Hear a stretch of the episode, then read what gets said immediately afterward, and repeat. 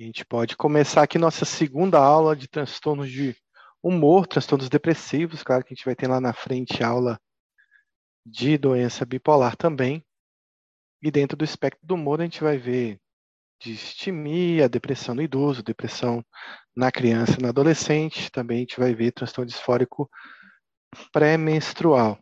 Então, a gente vai concluir uma parte importante da nossa aula, que é falar um pouco sobre tratamento da depressão, e a gente vai abordar uma coisa muito importante hoje em dia, que é o tratamento da depressão resistente, né? Que é esse diagnóstico importante para a gente, porque lidar com o caso de depressão, de certa forma, quando o paciente responde, é até um pouco simples, mas quando a gente lida com um paciente que já passou por múltiplas drogas, né, paciente que vai necessitar de potencialização, necessitar de uso de vários fármacos, a coisa complica bastante.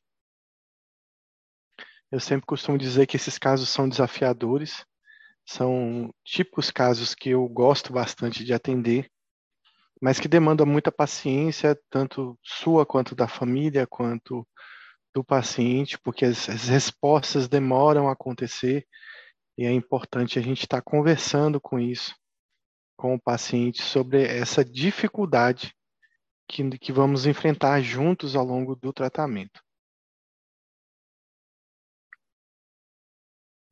Então, para a gente começar a nossa aula, então, vai. Deixa eu tirar aqui esse slide. Então, a gente vai fazer uma pergunta, né? O que é DRT? Então, isso é, é uma sigla muito utilizada no Brasil. Quando você vai assistir a aulas em outros, em, até em congressos, né? Você vai ver muito essa sigla que é exatamente o conceito de depressão refratária ou resistente ao tratamento, né? Então, é uma sigla que vem sendo utilizada já há muito tempo e que determina aqueles casos de depressão, talvez 30% ou 40% dos casos, que a gente vai ter muita dificuldade de tratar esse paciente e que vai demandar muito conhecimento seu muitas tentativas, né, e muitas combinações de remédio. Que a gente a gente entende que uma depressão resistente ao tratamento é uma doença, é uma forma de depressão que ela tem características muito genéticas, tem características que hoje se descobre que, por exemplo, processos inflamatórios estão bastante envolvidos, imunológicos, mas é que, é que é uma depressão que não vai responder a uma monoterapia, não vai responder a um único medicamento. Então, aqui nós não vamos ter soluções mágicas para o caso. Eu costumo falar para os alunos da graduação que, de certa forma, ser psiquiatra é lidar com sucesso em 60% dos casos, pelo menos. Então, eu sempre falo assim: olha, se entrar um paciente deprimido na minha sala hoje, para a primeira consulta, é, eu tenho certeza que se tiver 10 pacientes na minha sala, que seis, pelo menos, eu vou ter sucesso, independente do remédio que eu escolho para prescrever. Então, eu posso abrir o meu armário, ver ali um monte de amostras de inibidores, de duais, de tricíclicos, de mirtazapina, trazodona, e eu posso fechar o olho e pegar uma caixinha dessa, entregar para o paciente, fazer a receita, e eu sei que 60% vão voltar melhor. Mas o problema são esses 40% que não voltam, esses 30% que não voltam, que você começa a aumentar a dose, que você começa a mexer no tratamento e eles não respondem. Esse é o grande desafio do psiquiatra, e isso torna a psiquiatria muito encantadora no sentido de que é meio que uma alquimia lidar com esse paciente, é uma mistura de remédios, é uma mistura de condutas que podem resultar no sucesso ou não, a depender do que você está fazendo. Então, esse é o conceito de depressão resistente ao tratamento. E esse conceito de depressão resistente, ele já começa com uma resistência no próprio conceito. Ou seja, é muito difícil entender o que um autor ou determinado grupo de médicos entende como depressão resistente. Porque existem vários protocolos diferentes. Tem escolas que acham que é depois do segundo antidepressivo imunoterapia sem resposta. Outra coisa que existe muita dúvida é quanto tempo de falha na resposta a gente vai ter. São duas semanas, são quatro semanas, são seis semanas. Quanto tempo eu espero para dizer que um paciente respondeu ou não respondeu? Então, já começa por aí. Tem escolas que falam que, por exemplo, é a falha de dois antidepressivos, sendo um, pelo menos, um antidepressivo incisivo, como os triciclos, como o Imal. Então, vai variar muito, mas um conceito assim que habitualmente tem sido mais utilizado na grande maioria dos casos é o conceito de uma resposta ineficaz a uma dose eficiente daquele remédio, uma dose a gente sabe que uma dose eficiente é a dose máxima tolerada desse medicamento, nem sempre é a dose máxima que está lá no livro, que está na bula, porque nem, nem todo paciente tolera 200 miligramas de sertralina ou tolera 300, 350 miligramas de amitriptilina. Então, é a dose que o paciente tolerou, então, uma dose máxima para aquele paciente. E existe muito, como eu disse, muita confusão em relação à duração. Mas, de forma geral, são pacientes que resistem ao uso de pelo menos dois antidepressivos em monoterapia. É, não se especifica qual a classe do antidepressivo que deveria ser, então a gente considera que se ele falhar um inibidor ion dual, por exemplo, ele já é considerado uma depressão resistente, usados em sequência em dose e duração é, adequada. Então, é, quando a gente vai assistir também outras aulas de depressão resistente ao tratamento, a gente vê que a duração varia muito, muito de escola para escola. Tem escolas que acreditam que se um paciente em duas semanas, duas semanas apenas, ele não teve nenhum tipo de resposta ao tratamento, isso já é um indicativo de que ele já deve ser aumentada a dose.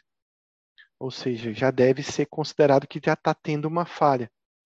Outras escolas consideram quatro semanas. E outras escolas consideram seis semanas. Então, assim, a maioria das escolas consideram um tempo máximo de seis semanas para a gente averiguar uma resposta ao antidepressivo. Talvez esse seja o tempo máximo para mim identificar uma resposta. Eu, a meu ver, na minha opinião, acredito que duas semanas e quatro semanas é muito precoce. Uma outra coisa que eu faço também é que esses casos mais resistentes, eu associo psicoterapia, muitas vezes tem ansiedade associada, eu associo um benzo, e geralmente eu tenho algum tipo de resposta nas primeiras duas ou quatro semanas. E outra coisa é que a gente, conhecendo melhor a farmacologia do antidepressivo, a gente sabe que o antidepressivo leva, ele tem uma demora que é própria do remédio. Então eu acho que duas a quatro semanas é muito tempo. Eu acho que seis semanas seria o ideal. Ou, tá? Se você tem um paciente muito grave, muito, muito grave, que ele retorna 30 dias, ou seja, quatro semanas depois de iniciado o antidepressivo, e você não observa nenhum tipo de resposta, nada, zero, eu estou considerando que aquela dose está ineficaz. Isso é para considerar mudanças de dose, né? É, se você está usando já esse remédio em dose plena e ele tipo você chegou na dose máxima de desvenlafaxina, na dose máxima de sertralina e ele não está respondendo nada, aí para mim realmente duas semanas eu vou considerar aí como uma falha do tratamento. Né? Então, eu já atingi a dose máxima, ele não está respondendo, é falha do tratamento.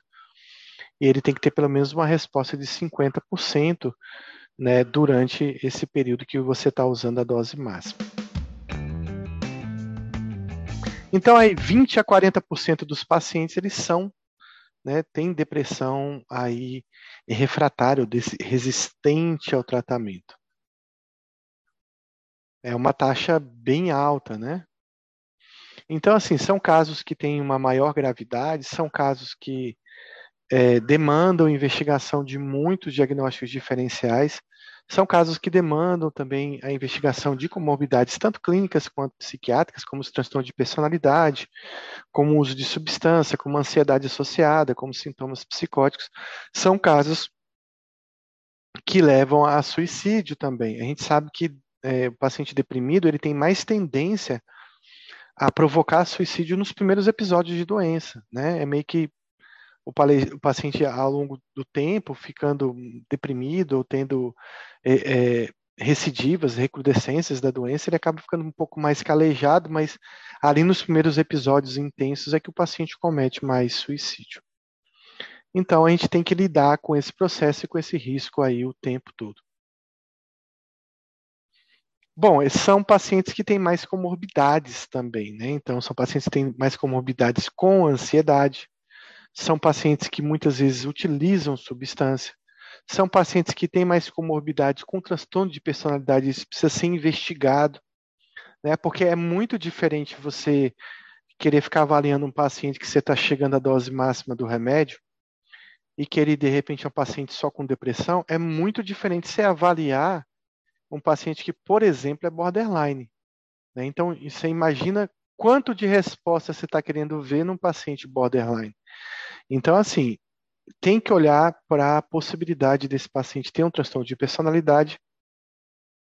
Nós temos que analisar se esse paciente não precisa de psicoterapia ou de algum outro medicamento que possa ser utilizado para esse transtorno de personalidade também. A gente sabe também que os transtornos de personalidade, de uma forma geral, não respondem tão bem assim a medicamentos, mas alguns podem ter uma melhora, por exemplo, com o uso de remédios anti-impulsividades, com lítio, antipsicóticos, enfim. Então, temos que ter um olhar sobre isso. E geralmente as personalidades mais associadas à depressão são as do cluster B e C, ou seja, são os pacientes antissociais, são os pacientes que têm borderline, narcisista, né, o paciente com transtorno de personalidade evitativa, é o anancástico. Então, essas são as classes de personalidade mais encontradas. Talvez entre todas, o borderline seja o mais frequente da gente encontrar esse tipo de depressão. Bom, eles também têm mais comorbidades clínicas. Esse é um paciente que geralmente tem fibromialgia, ele tem dor crônica, ele também pode ter problemas cardiovasculares. É um paciente que pode ter aí diabetes, dor crônica, como eu citei, a fibromialgia. E dentre esses fatores relacionados à, à questão cardiovascular e diabetes, hoje em dia se tem estudado muito a questão metabólica desse paciente, ou inflamatória desse paciente, que talvez ele tenha outros processos inflamatórios, né, ou metabólicos, que facilitam o processo inflamatório e que também colaboram nessa resistência à depressão. A gente vai falar muito da, do PCR, né, como um medidor. Agora existem outros medidores inflamatórios, mas o PCR é um que é utilizado para averiguar aí uma possível resposta a uma classe ou outra classe de medicamento. Então, assim, 20% também desses pacientes que têm depressão resistente são pacientes com má adesão ao tratamento. Esse é um grande problema que a gente deve estar é, tá cuidando no, no, nosso paciente psiquiátrico, não só aquele com depressão, mas aquele paciente que tem outros transtornos também. Então, a gente lida muito com o problema da adesão. E a gente tem que responsabilizar o paciente, isso tem que ser muito falado. A gente não consegue fazer milagre, a gente não consegue ter uma efetividade, uma resposta, se o paciente não toma o remédio. Né? E por que, que ele não toma o remédio? Também essa é uma outra pergunta que a gente deve fazer. É uma questão do medo? Às vezes a gente aumenta a dose do remédio, o paciente não aumenta a dose, mas por que, que ele não está aumentando? Ele tem medo de uma dose alta, ele tem medo de passar mal, ou ele já está passando mal, tendo algum tipo de efeito colateral. Então a gente tem que entender a cabeça desse indivíduo, né, nos responsabilizar em relação a isso, mas também responsa responsabilizá-lo por uma possível não melhora. Ele que está convivendo com o sofrimento, ele que está lidando com, com esse atraso né, em reorganizar a sua vida, em reorganizar a sua funcionalidade. E se a gente não, ele não tomar o remédio, isso não vai acontecer de forma direta. O suicídio nos pacientes que têm depressão resistente é o dobro daqueles pacientes que têm depressão e não, tem, não demonstram nenhuma resistência. Então é importante a gente falar isso, que esse é um paciente que acaba tendo bastante risco de, de cometer suicídio. Aqui acho que era uma pergunta, então vamos lá. Sobre a epidemiologia da depressão resistente ao tratamento, assinar a alternativa correta. Tem menores taxas de comorbidade com transtorno de personalidade em relação a paciente não DRT, tem as mesmas taxas de doença clínica em relação a pacientes que também não têm resistência, aderem mais ao tratamento, apresentam pior qualidade de vida, pior funcionamento social e maior risco de mortalidade, e caracteriza-se por poucas recaídas e recidivas sem persistência de sintomas residuais.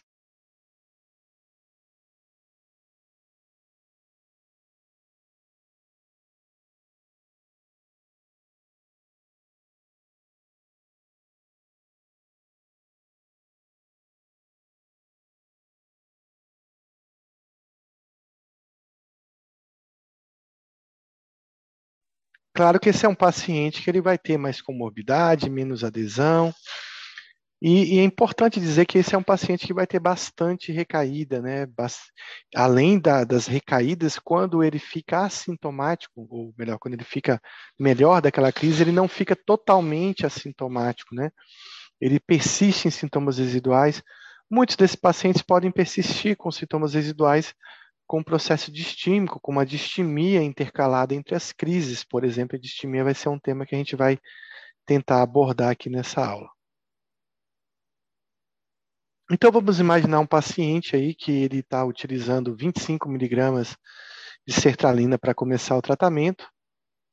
Então aí, digamos que seja um paciente bem grave, né, e que eu resolva aumentar essa sertralina em sete dias, aumentando já para 50 miligramas. São casos excepcionais que você tem uma urgência na resposta.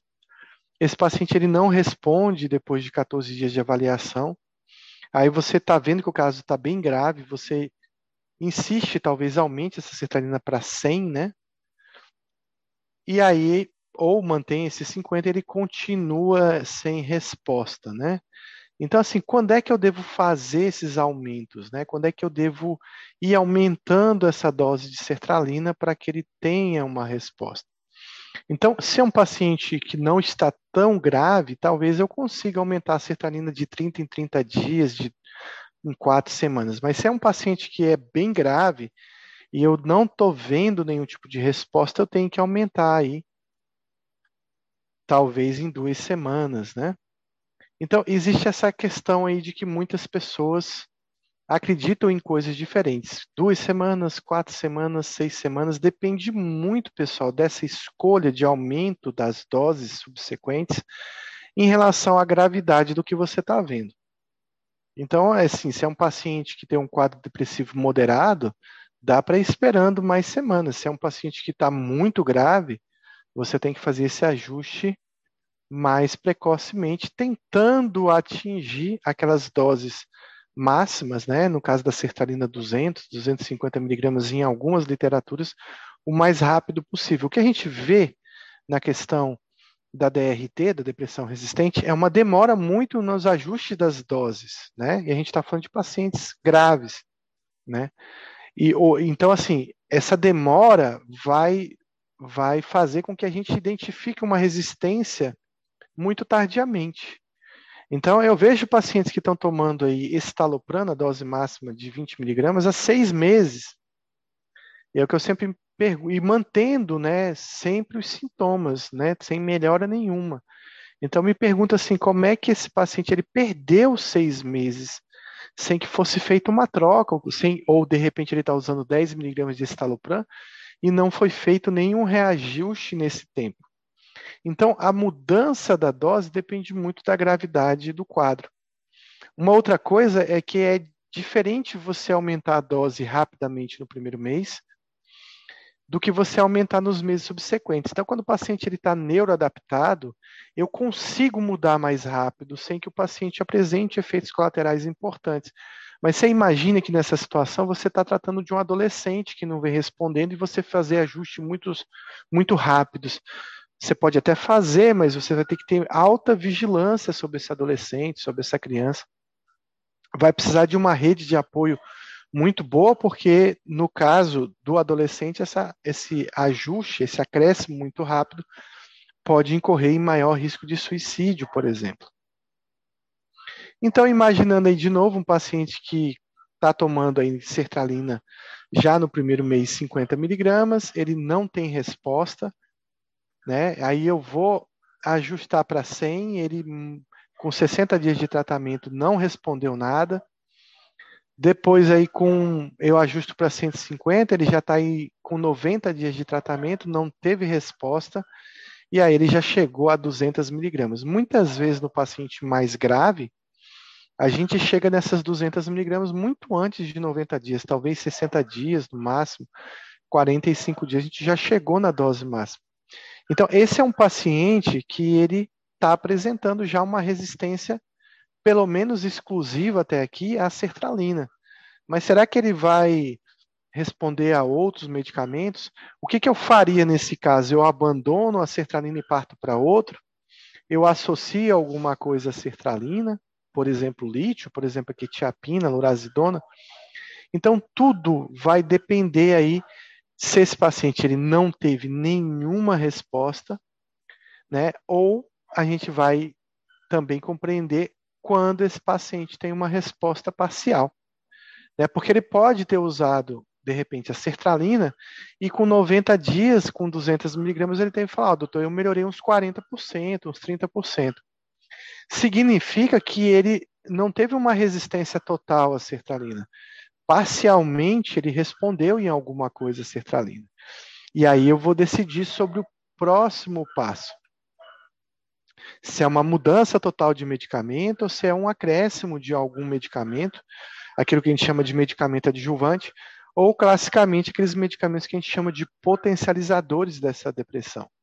Mas a pergunta é: se eu estou usando um remédio e ele chegou na dose máxima. O paciente não teve a resposta que eu desejava nem que ele desejava.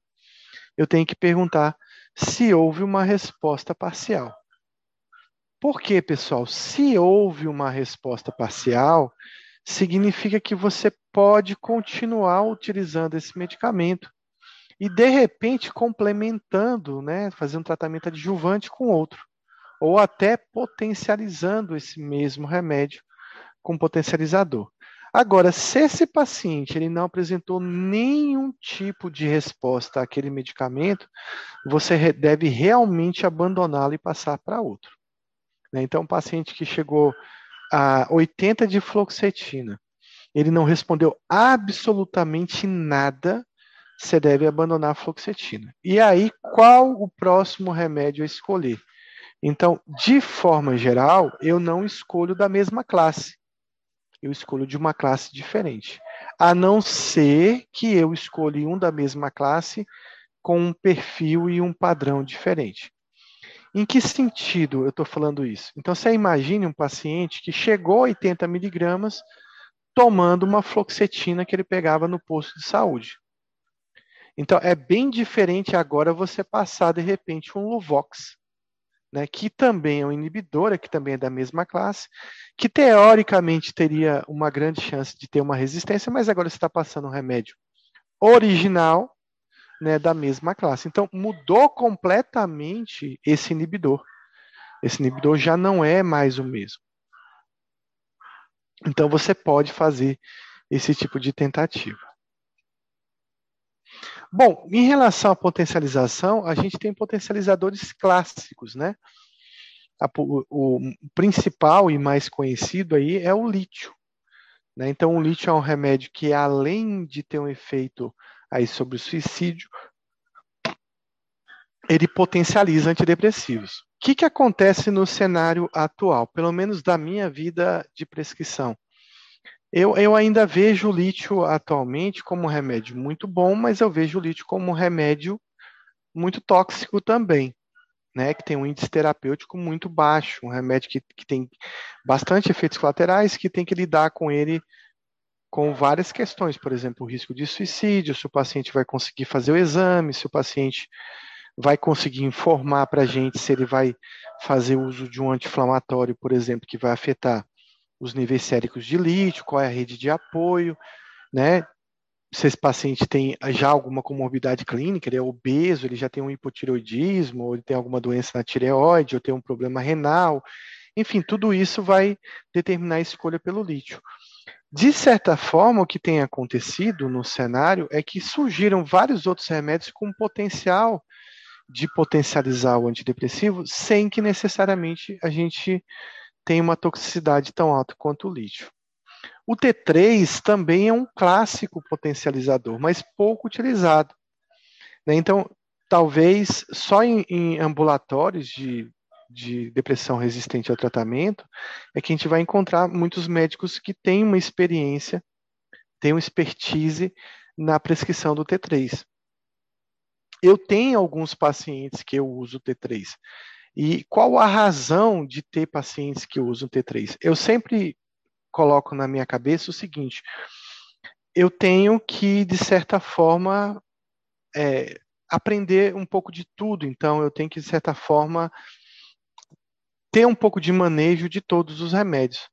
Então, eu vou escolhendo, dentre aqueles, que, aqueles pacientes que eu tenho, aquele que tem melhor perfil para mim tentar alguma coisa um pouco diferente do comum, para que eu também consiga sentir a temperatura desse tratamento. Então, tenho, por exemplo, lá no CAPS, alguns pacientes que eu utilizo T3, né, justamente para poder é, ter um pouco desse aprendizado e, de repente, num paciente futuro, eu conseguir também utilizar o T3. Então, é sempre bom você ter uma variação, você conseguir é, utilizar todas as opções que um tratamento pode lhe dar, porque quando você segue sempre o mesmo caminho, sempre, sempre, sempre o mesmo caminho, sempre o mesmo potencialização, meio que você fica engessado naquele caminho. E quando aquele caminho não funciona, você não sabe mais para onde ir. Então, sempre você vai achar pacientes que têm um perfil de uma lurazidona, tem um paciente que tem um perfil de brexpiprazol, tem um paciente que tem um perfil de aripiprazol, tem um paciente que tem o perfil de uma buspirona, e é importante se você conseguir é, seguir vários caminhos diferentes. Entre os antipsicóticos, a quetiapina é o antipsicótico talvez mais estudado aí em relação à depressão, principalmente porque ele é muito utilizado na depressão bipolar. Né? Então, a, a depressão bipolar acaba ensinando muito a gente, porque na depressão bipolar a gente não pode ficar fazendo tratamento com antidepressivo adjuvante. Eu não posso ficar dando muita estalopram com mirtazapina, com duloxetina misturado com tricíclico. Então acaba que fazendo com que você busque outros tipos de potencialização ou de resposta antidepressiva. Então, e é uma e é uma condição bem difícil. Tratar uma depressão bipolar é muito mais difícil que tratar uma depressão unipolar, que é o tema dessa aula. Então, a quetiapina tem sido muito utilizada. É importante dizer que são doses antidepressivas de quetiapina que variam em torno aí, na maioria das literaturas, de 100 a 300 miligramas. Não adianta ficar dando 25 miligramas de quetiapina achando que isso vai funcionar como potencializador. Também a olanzapina foi muito estudada para potencialização, principalmente em pacientes bipolares, porque a gente lida com pacientes com quadros mistos, pacientes que utilizam nos Estados Unidos aquela combinação de fluoxetina com olanzapina. Então, é, são as duas medicações mais estudadas. Mas surgiram aí outras medicações que vêm ganhando espaço, principalmente no meu receituário. Então, eu me lembro que há três anos atrás eu prescrevia muita quetiapina para potencialização. Hoje eu posso dizer que a quetiapina dividiu espaço com brexpiprazol, com aripiprazol, principalmente com a lurazidona, em relação a esse efeito de potencializador. potencializador. E a lurazidona, nos estudos mais recentes, vem mostrando que ele é muito eficaz na depressão bipolar e vem sendo utilizado também na depressão unipolar. Uma coisa que a gente tem que entender e colocar na cabeça é que quando eu estou com um paciente refratário, ele basicamente ele vai caminhar para um tratamento de uma depressão bipolar. Mas isso não deve fazer com que eu já nomeie o paciente de, de bipolar. Só porque ele necessita um de um tratamento que é muito parecido com o tratamento de depressão bipolar, não significa que ele seja bipolar. Que é uma, um, um erro que eu vejo acontecer muito. O paciente tem depressão resistente, automaticamente ele é reclassificado como um paciente bipolar. E isso não é verdadeiro. Então também ganhou espaço aí o, o aripiprazol. O aripiprazol é um medicamento que você não pode ser tão afoito, é um medicamento que você deve ter bastante cuidado, tá? Então, por que esse cuidado? É, é, um cuidado que você só vai começar a ter se você prescrever muito aripiprazol e vocês vão perceber que alguns pacientes vão desenvolver a catisia. E a catisia é péssima nesse cenário de depressão. Péssimo porque a catisia é uma agitação psicomotora, mas é uma agitação psíquica também. É um desconforto psíquico muito grande. Então, você imagina um paciente ter uma catisia, sendo que ele já vinha tendo ideação suicida. Sendo que a própria catisia incorre num risco de suicídio. Então, provocar uma catisia num paciente depressivo é péssimo para o paciente, é péssimo para você, e você vai estar tá correndo bastante risco. A segurança desse paciente vai estar tá comprometida. O que, que aconteceu? Saiu no Brasil recentemente o Rechute, que é o Brexpiprazol, e que agora está tomando no meu receituário o lugar do aripiprazol sempre que eu posso. Então, eu tenho diminuído o aripiprazol em benefício do, da utilização do brexpiprazol. E por que isso? Parece, e eu falo parece porque é o que a literatura diz, mas a literatura não senta na cadeira para prescrever ninguém. Você pode ver que quem escreve muito livro parece que nunca atendeu ninguém, né? Então, assim, eu confio muito na experiência do dia a dia, nessa experiência que o ambulatório, que o consultório me dá. E eu preciso sentir, eu preciso perceber os remédios ao longo do tempo. Então, me parece que o Brexpiprazol, né, pela pouca experiência que eu tenho do tempo que ele saiu no Brasil, ele dá menos acatisia que o aripiprazol. Mas uma sugestão é que tanto o Brexpiprazol quanto o aripiprazol, se você for iniciar, faça uma neuroadaptação desse paciente. Isso não é muito descrito na literatura que você tenha que fazer uma neuroadaptação com antipsicótico, mas é o que na verdade acaba acontecendo. Se você começa aripiprazol com dose de 2,5, de 3 miligramas, de 2 miligramas, e deixa um tempo e vai aumentando para 5, depois para 7,5, depois para 10, parece que o risco de acatisia diminui bastante nesse paciente. Então é como se você estivesse fazendo uma neuroadaptação para ele. Ou você pode perceber, talvez, uma catisia menos intensa e pode, de repente, interromper o remédio mais é, precocemente, não incorrendo em tanto risco para o paciente. A gente também tem acostumado recentemente a passar muito psicoestimulante. Tá? Então, o, o psicoestimulante que eu gosto mais de prescrever na depressão é o metilfenidato. É o que eu começo a prescrever na depressão, né? É, principalmente por uma única razão. É, é talvez o, o, antipsicoestimulante no Brasil que seja tem um efeito menos incisivo, menos intenso, né? Então, se eu tiver um efeito colateral com ele, esse efeito colateral não vai ser tão intenso como uma lisdexanfetamina também. Claro que na escolha desse potencializador vai várias questões vão ser colocadas para você pensar. Bom, é um paciente que de repente tem muita ideação suicida, tentou suicídio no passado, de repente o lítio pode ser uma boa opção. É um paciente que está com muita insônia, né? De repente uma olanzapina, uma quetiapina pode ser uma melhor opção, porque Aí você está interferindo tanto na potencialização, como também passando uma medicação que vai melhorar o sono do paciente. E o estimulante, ele é, ele está dentro dessas condições naquele paciente que tem muito retardo cognitivo, que tem muito retardo psicomotor, que tem muita fadiga, que tem anergia, né? Um paciente que tem hipersonolência, o psicoestimulante está bem indicado. Também é possível, entre os psicoestimulantes, a gente usar, utilizar o modafinil. Né? O modafinil é muito bom para aquele paciente com hipersonolência, ele não tem um efeito psicoestimulante muito intenso, mas ele já melhora a fadiga, ele já melhora o cansaço do paciente, mas ele não é um potencializador tão potente como o metilfenidato, como a lisdexanfetamina. A lisdexanfetamina, eu utilizo ela muito mais em quadros é, em que eu já tentei o metilfenidato, não tive uma resposta. E o bom do psicoestimulante é que eu não preciso esperar muito tempo para ter uma resposta, né? Então, a gente já observa com uma semana se o paciente está melhorando ou não está respondendo. Então, é, essa é uma potencialização que já te dá um indicador muito rápido do que vai acontecer.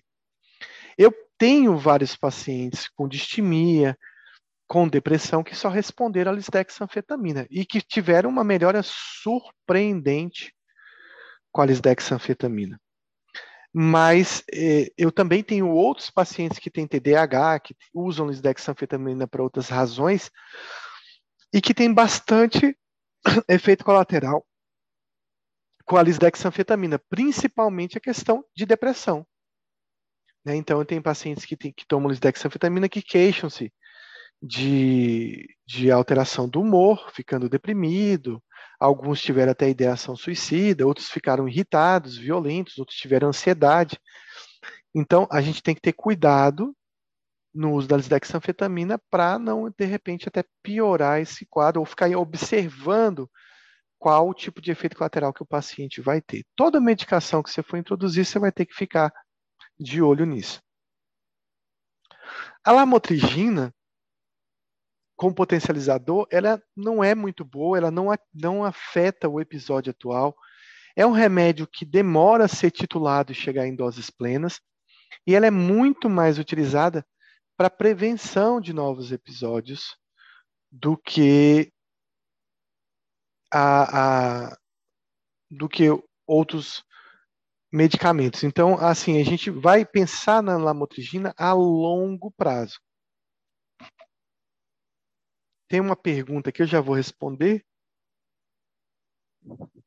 O pindolol também foi bastante estudado. Não só o pindolol, o andacentrona e outros medicamentos foram utilizados, mas hoje em dia está em desuso. A buspirona ainda se fala muito nela como potencializador. O Kaplan fala muito nela, o Stoll gosta dela, enfim, todo mundo gosta da buspirona nos Estados Unidos. Mas o que a gente vê na prática diária é que, assim, a meu ver, no meu olhar, não é um medicamento muito bom assim. Se eu tiver que usar uma potencialização para um paciente depressivo, com certeza a buspirona não vai ser minha primeira opção. Então, vou ter um monte de opções que virão antes dela. Ela pode ser tentada naqueles casos multirefratários. Deixa eu ler a pergunta aqui.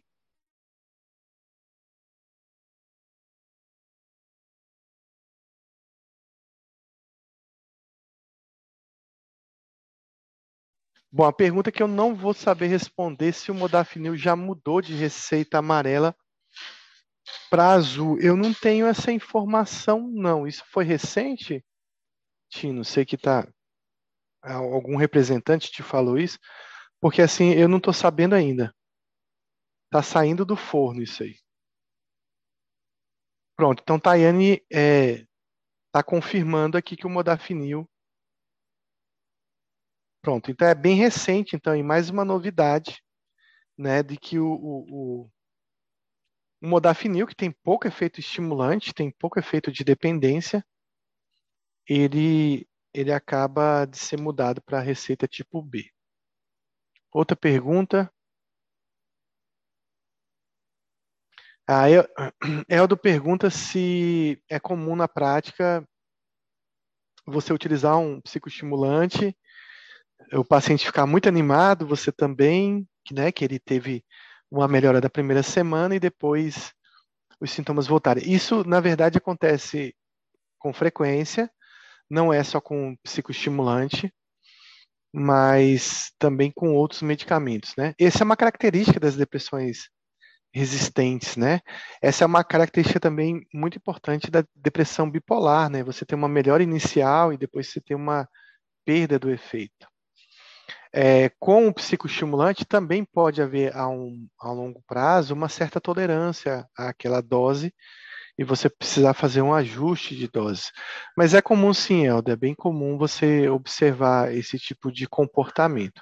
E aí você vai ter que reavaliar, de repente, outras opções.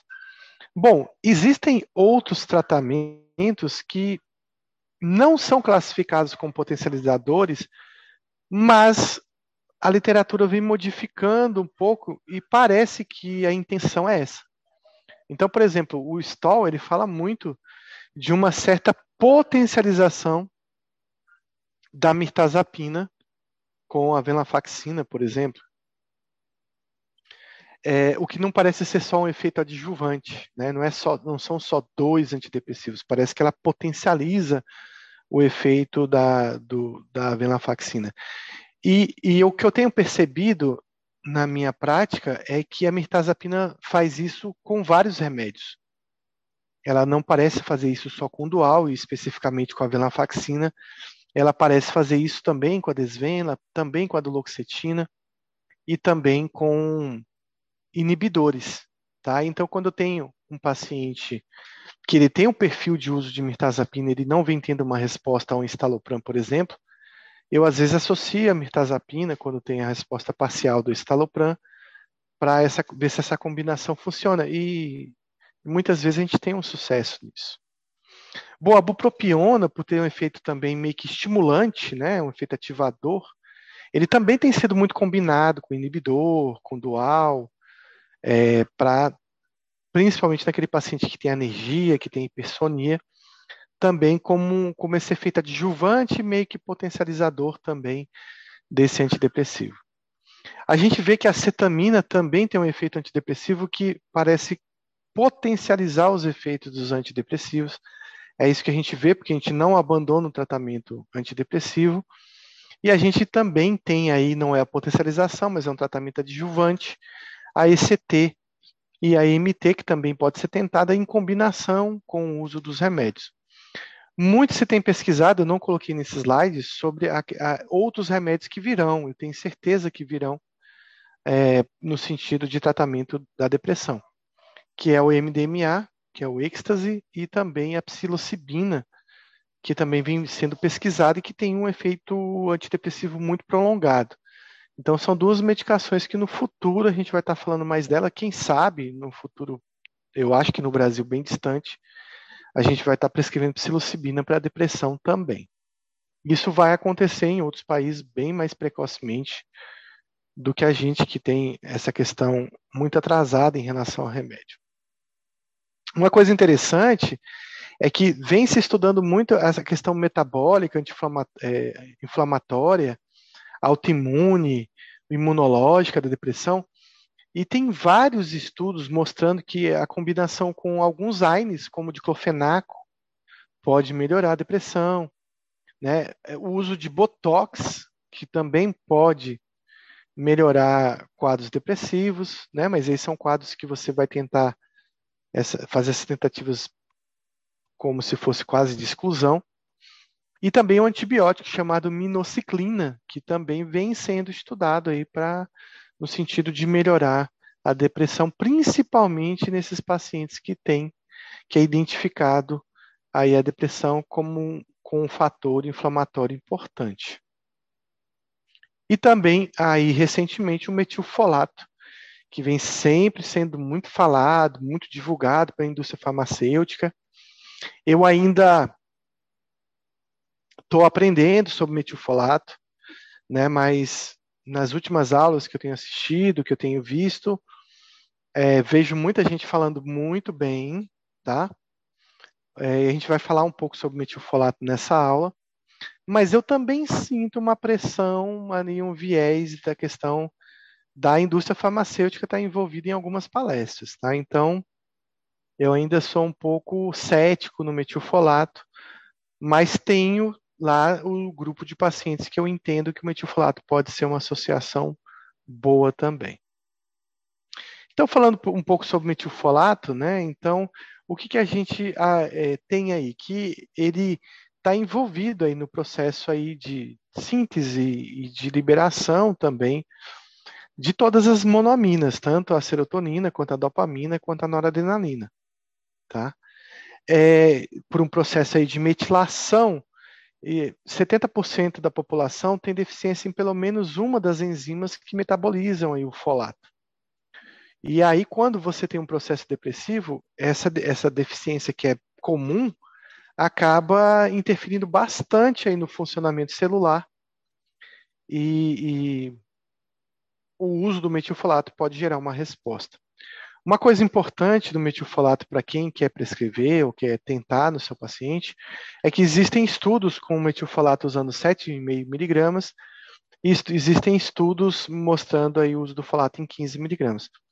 E o que a gente tem que gravar é o seguinte: não, se você vai prescrever metilfolato, tem que ser 15 miligramas. Não adianta ficar prescrevendo subdose, que não vai funcionar. Então, é importante estar prescrevendo a dose certa, que é a dose máxima aí.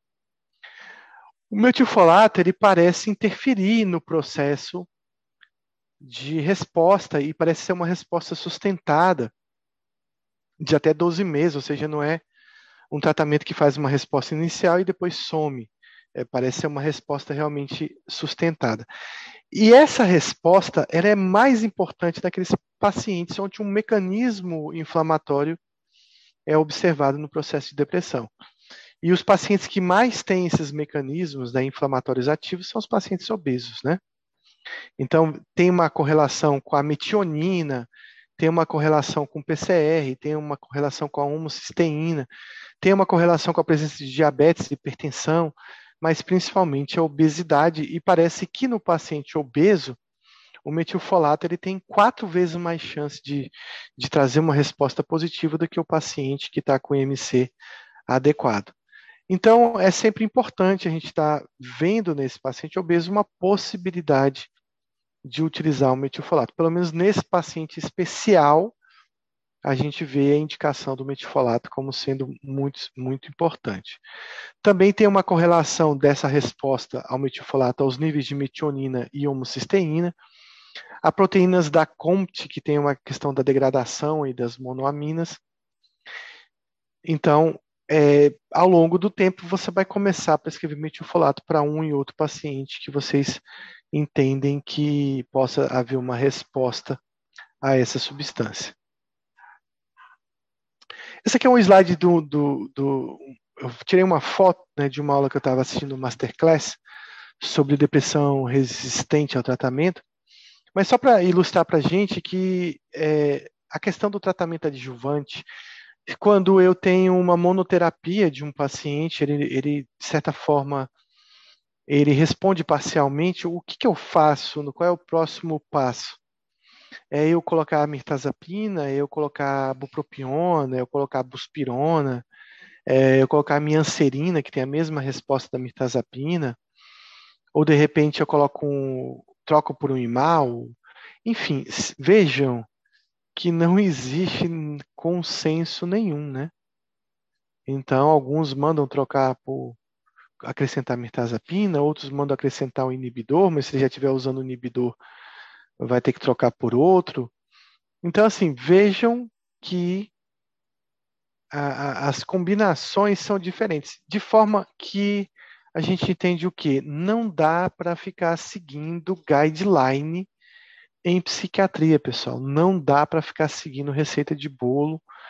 Cada paciente tem que ser olhado individualmente. O que você tem que saber é, como os remédios funcionam, né, em que, quais os efeitos colaterais, quais os efeitos adjuvantes que realmente ele vai ter em questão de resposta, e você escolher a melhor resposta para esse paciente, que vai ser aferida em relação às comorbidades que ele tem, às condições clínicas que ele tem, e principalmente as condições de aquisição desse remédio, que esse é um outro problema que a gente tem no nosso dia a dia, nem todo paciente pode comprar uma lurazidona, um aripiprazol, um brexpiprazol, mas mostrando que não dá para seguir uma linha, não sei que você escolha uma escola que resolva seguir ela, mas a diferença é tão grande que, que fica complicado. Também aqui mais um slide que, dessa aula, a gente vê aí que a grande maioria, quando eu estou falando de tratamento de potencialização, a gente vê que a grande maioria dos, das escolas elas consideram que o antipsicótico e o lítio, né? Tá aqui, antipsicótico, lítio, é, antipsicótico, é, lítio antipsicótico, lítio antipsicótico, lítio antipsicótico. E em, na grande maioria, a escolha de potencialização é pelo lítio, tá? Eu talvez, às vezes, prefira até um antipsicótico ao uso do lítio, mas é, a maioria das escolas vai escolher um desses dois. Apenas o Kamate aqui que ele não colocou o lítio né, entre essas opções principais. Tá? Mas aí tem várias opções de potencialização, como estrógeno, por exemplo, no paciente com perimenopausa. E aqui, de novo, a gente vê que é difícil seguir uma linha, né? Que se cada um tiver, tiver um guideline, eu vou ter que ter vários para olhar e vou ter que fazer uma opção mesmo aleatória, porque não existe consenso em qual potencializador você vai é, ofertar para o paciente. Bom, então aqui tem um estudo aqui, né, de sobre a questão do, do tratamento dessa depressão resistente, um estudo bem importante aí, recente, né, que ele avaliou aí a questão das respostas, né, ao, aos tratamentos e combinações. E esse estudo ele mostra aí uma relação aí da depressão com os níveis de PCR ultrassensível, né? Então, pacientes que têm PCR acima de 3 miligramas por decilitro, eles são bastante refratários, são pacientes que costumam é, responder mais a tricíclicos, a imal, do que é, antidepressivos mais modernos. Né? São pacientes que têm, geralmente, comorbidades com algum transtorno que envolva um processo inflamatório. Você vai ver nesses pacientes também maior número de obesos também, então, tem uma relação dessa PCR com inflamação, e obesidade tem uma relação com inflamação. Então, o IMC vai ser importante aí para determinar o tratamento e também os níveis desse PCR. E esses pacientes que têm PCR elevada, eles têm menor resposta à cetamina, que é um outro fator também envolvido. Então, vejam que cada vez mais a gente está aprendendo que nessa depressão resistente são vários fatores relacionados.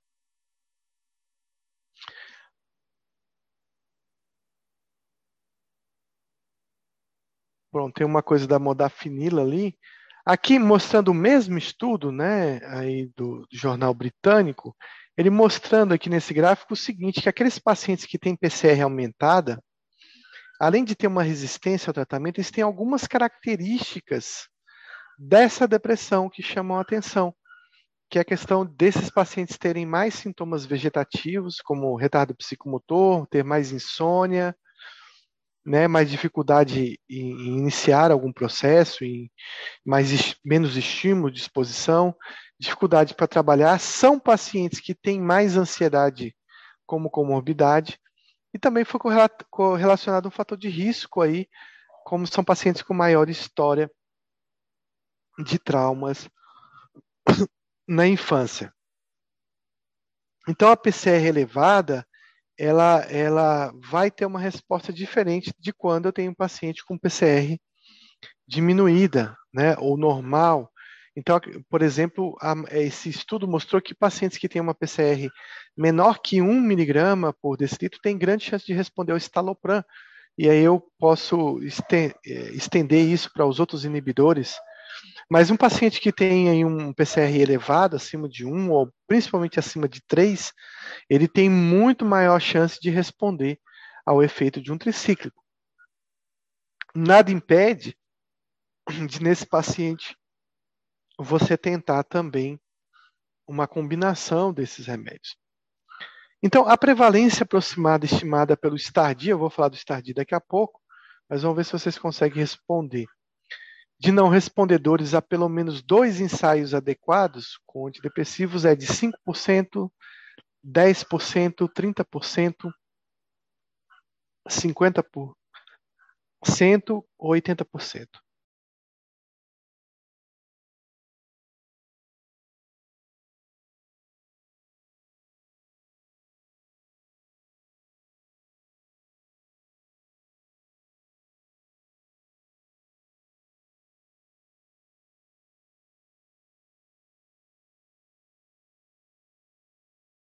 Isso é aqueles pacientes, né, que utilizaram dois remédios em sequência, monoterapia, e não responderam a nenhum dos dois. Qual é a percentagem, pessoal?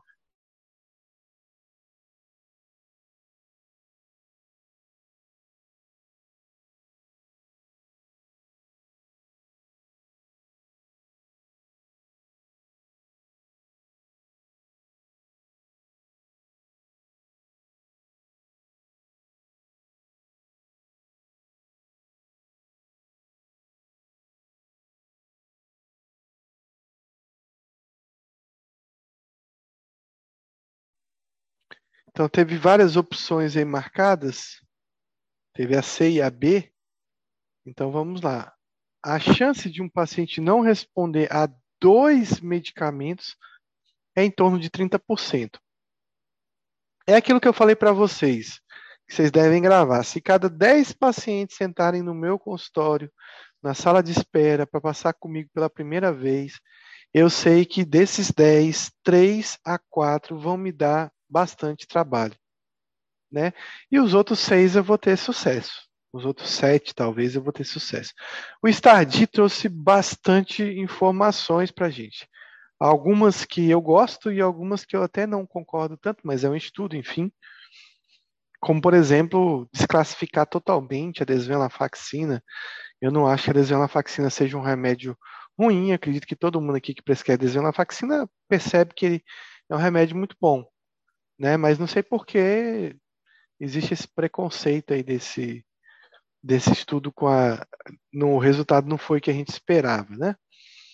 Então assim, é importante dizer que os pacientes, mesmo alguns não respondedores totais do tratamento, eles vão responder pelo menos 50% vão responder a algum tipo de, de sintoma, né, de melhora de algum sintoma. E 50% dos tratamentos, então, tem uma resposta, né, pelo menos parcial, a um tratamento antidepressivo. Esse estudo mostrou também, na verdade, ele é um conjunto, é uma meta-análise de vários estudos, que mostrou também que nós temos na, na, na questão da depressão uma resposta muito grande ao placebo. Então, isso significa que antidepressivo não funcione? Não, isso não significa que antidepressivo não funcione. Mas isso significa que outras modalidades que envolvem o tratamento, como a questão do seu própria, da sua própria relação médico-paciente, do conforto do paciente saber que está sendo acompanhado, que está sendo é, está realizando o tratamento, que começou a utilizar um remédio, ou que já está fazendo psicoterapia, eles também têm um papel importante aí numa resposta antidepressiva. Bom, por um lado, isso é, isso é bom, porque algumas medidas que a gente faz em relação ao paciente que não são farmacológicas melhoram a qualidade de vida e de resposta a esse tratamento, mas isso, esse resultado é muito ruim para a questão de criar, né, de inventar um novo remédio.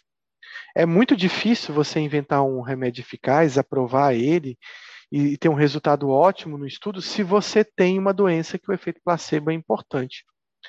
Porque, de certa forma, o efeito placebo vai competir com o resultado do remédio. Então, é isso que a gente observa nesse estudo STARDI em relação a esse tipo de resposta.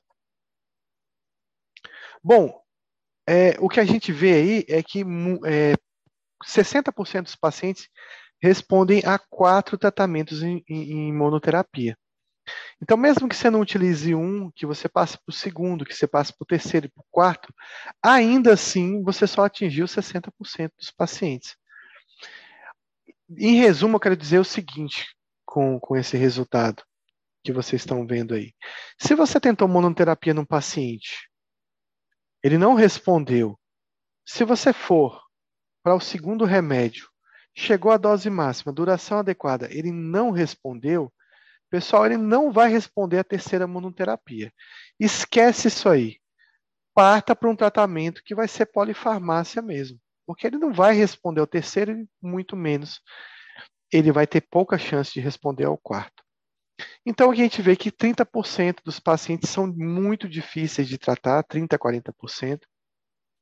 Principalmente esse paciente é difícil de tratar.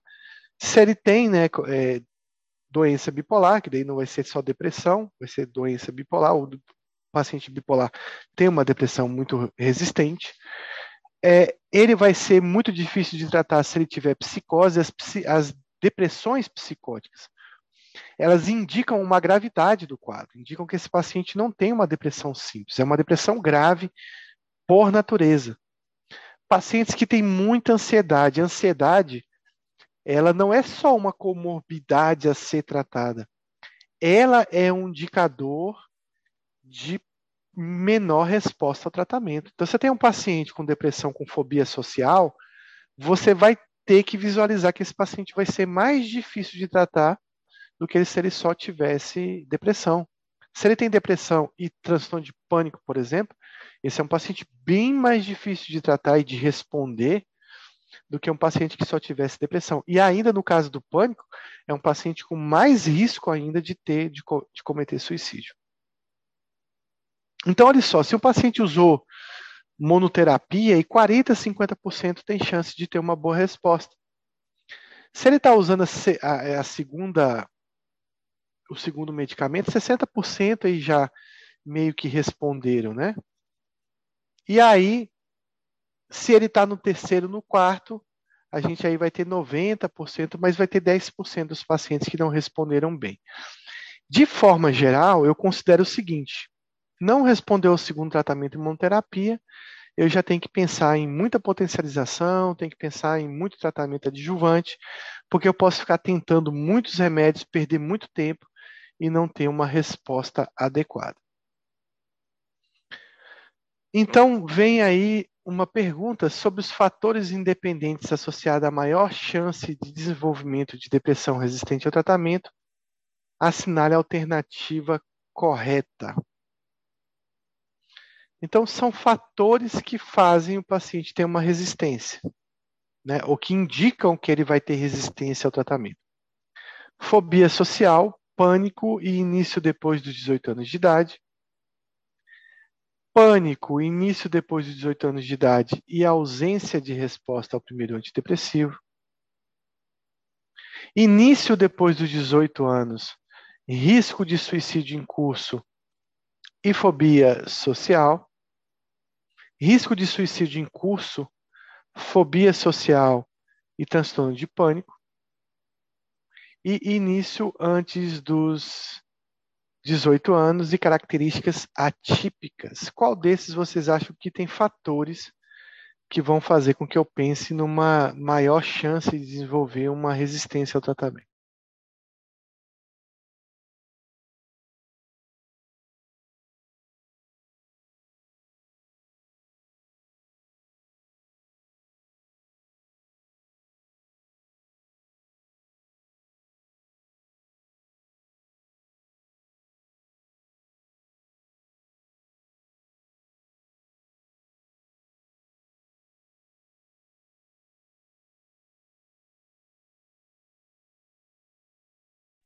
Então, a análise dessa, dessa questão é, é, é tentar entender o que, que vai é, indicar que esse paciente talvez ele tenha maior resistência ou refratariedade aos primeiros tratamentos que eu inclua nesse paciente. Então, é claro que um paciente que tem ansiedade, como acabei de comentar, ele vai ter esse é um indicador de que ele possa ter mais resistência ao tratamento. Então, em todas as alternativas que aparecem fobia social e transtorno de pânico, eh, estão corretas. Bom, a letra A está errada porque início depois dos 18 anos, é, talvez seja o curso aí da, de uma boa parcela dos pacientes com depressão. Mas o início muito precoce, né, antes dos 18 anos, é que tá, que tem um indicador aí de gravidade, um indicador aí de que essa depressão talvez tenha fatores genéticos muito importantes, claro que em conjunto com os fatores exógenos, mas esses fatores genéticos são importantes para a doença aparecer precocemente. Então a gente vai considerar naquela alternativa onde a depressão aparece antes dos 18 anos. E é claro que um risco de suicídio em curso, todo paciente que chegou numa ideação suicida, ele tem uma depressão muito grave. Não existe paciente pensando em suicídio com depressão moderada, com depressão grave no início da depressão, né? Então, geralmente a depressão muito grave, se a gente fosse classificar assim. Então, esse risco de suicídio é um preditor de, de desenvolvimento de refratariedade. As características atípicas nos lembram, nos lembram uma possível, uma possibilidade de doença bipolar nem todo paciente com depressão atípico é um bipolar, mas talvez tenha alguma genética de bipolar.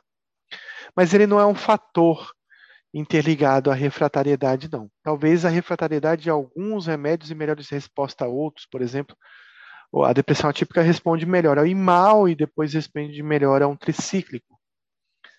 Mas não é considerado um fator preditor de resistência. Então a resposta é a letra, realmente a letra D.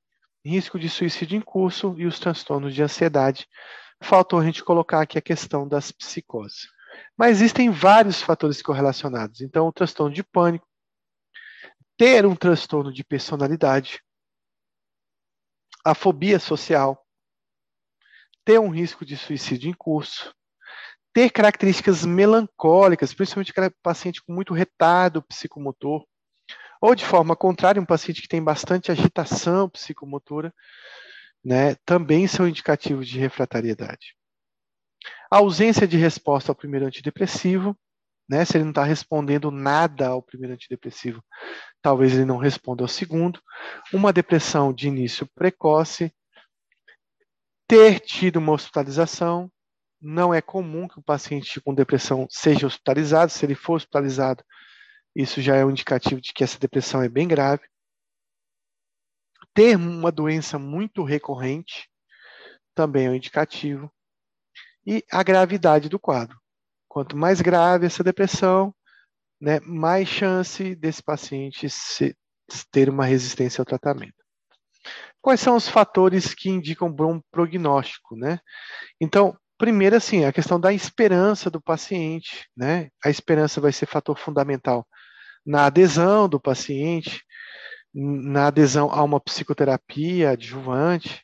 Né? Então, o otimismo, a autoconfiança, ele é um fator, sim, de bom, de melhor prognóstico. Né? Aquele paciente que chega muito desanimado, desconfiado do tratamento, que acha que não vai melhorar, é um paciente mais complexo e que já tem provavelmente uma, uma depressão mais grave. Esse paciente vai, com certeza, ter menos participação na consulta, na psicoterapia, e principalmente ele vai ter, talvez, problemas com adesão, porque ele não vê naquele remédio, naquela psicoterapia, a solução para o problema dele. Quando esse paciente ele tem tido uma história de um, um tratamento anterior, né, onde ele se normalizou, ele não ficou com um quadro residual, tem um bom indicativo de que nesse próximo tratamento ele não seja tão refratário assim, e ele tem grande chance de voltar ao seu eu normal de novo, né? Assim como eu normal voltar a um funcionamento tanto social e ocupacional é, comum que ele tinha antes da doença. Então, qual o sintoma que indica pior prognóstico em pacientes com depressão resistente ao tratamento? Tristeza, alentecimento psicomotor, anedonia, alterações do sono, alterações do apetite. Dentre esses aqui, qual que vocês acham que vai indicar aí talvez uma depressão mais resistente ao tratamento?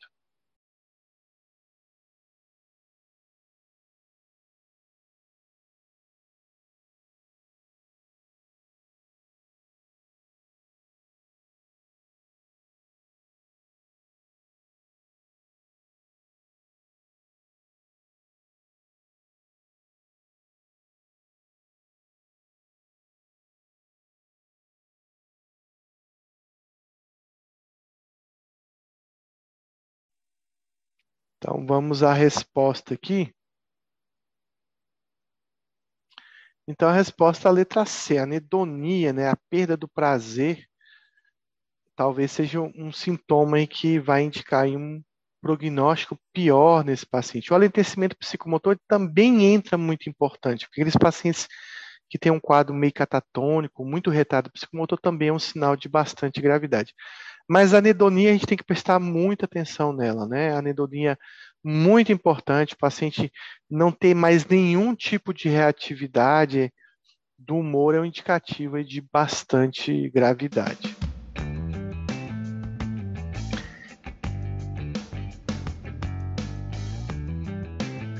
Então, a anedonia está bastante implicada aí no prognóstico desse paciente. Né? Então, quanto pior essa hedonia, quanto pior, quanto mais comprometida tiver ela, e quanto mais anedonia o paciente ter, mais a gente vai estar diante de um quadro grave com grande possibilidade de melhor, é, mais resistência ao tratamento.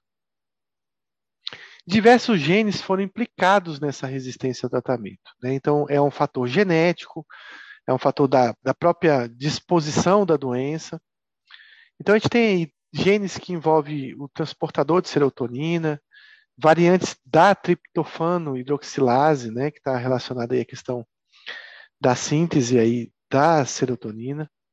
A catecol O-metiltransferase, que é a COMT, que está relacionada à degradação de, de monoaminas, mas também da, da serotonina.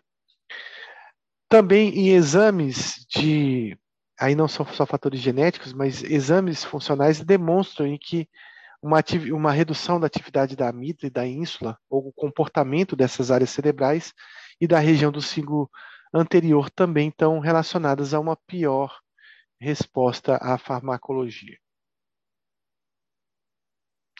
Bom, então as regras que a gente tem que ter para o tratamento da depressão resistente é que é um paciente que precisa de é, vários psicofármacos, né, uma polifarmácia, e a gente deve seguir algumas regras dela antes de ficar seguindo qualquer guideline sobre tratamento de depressão.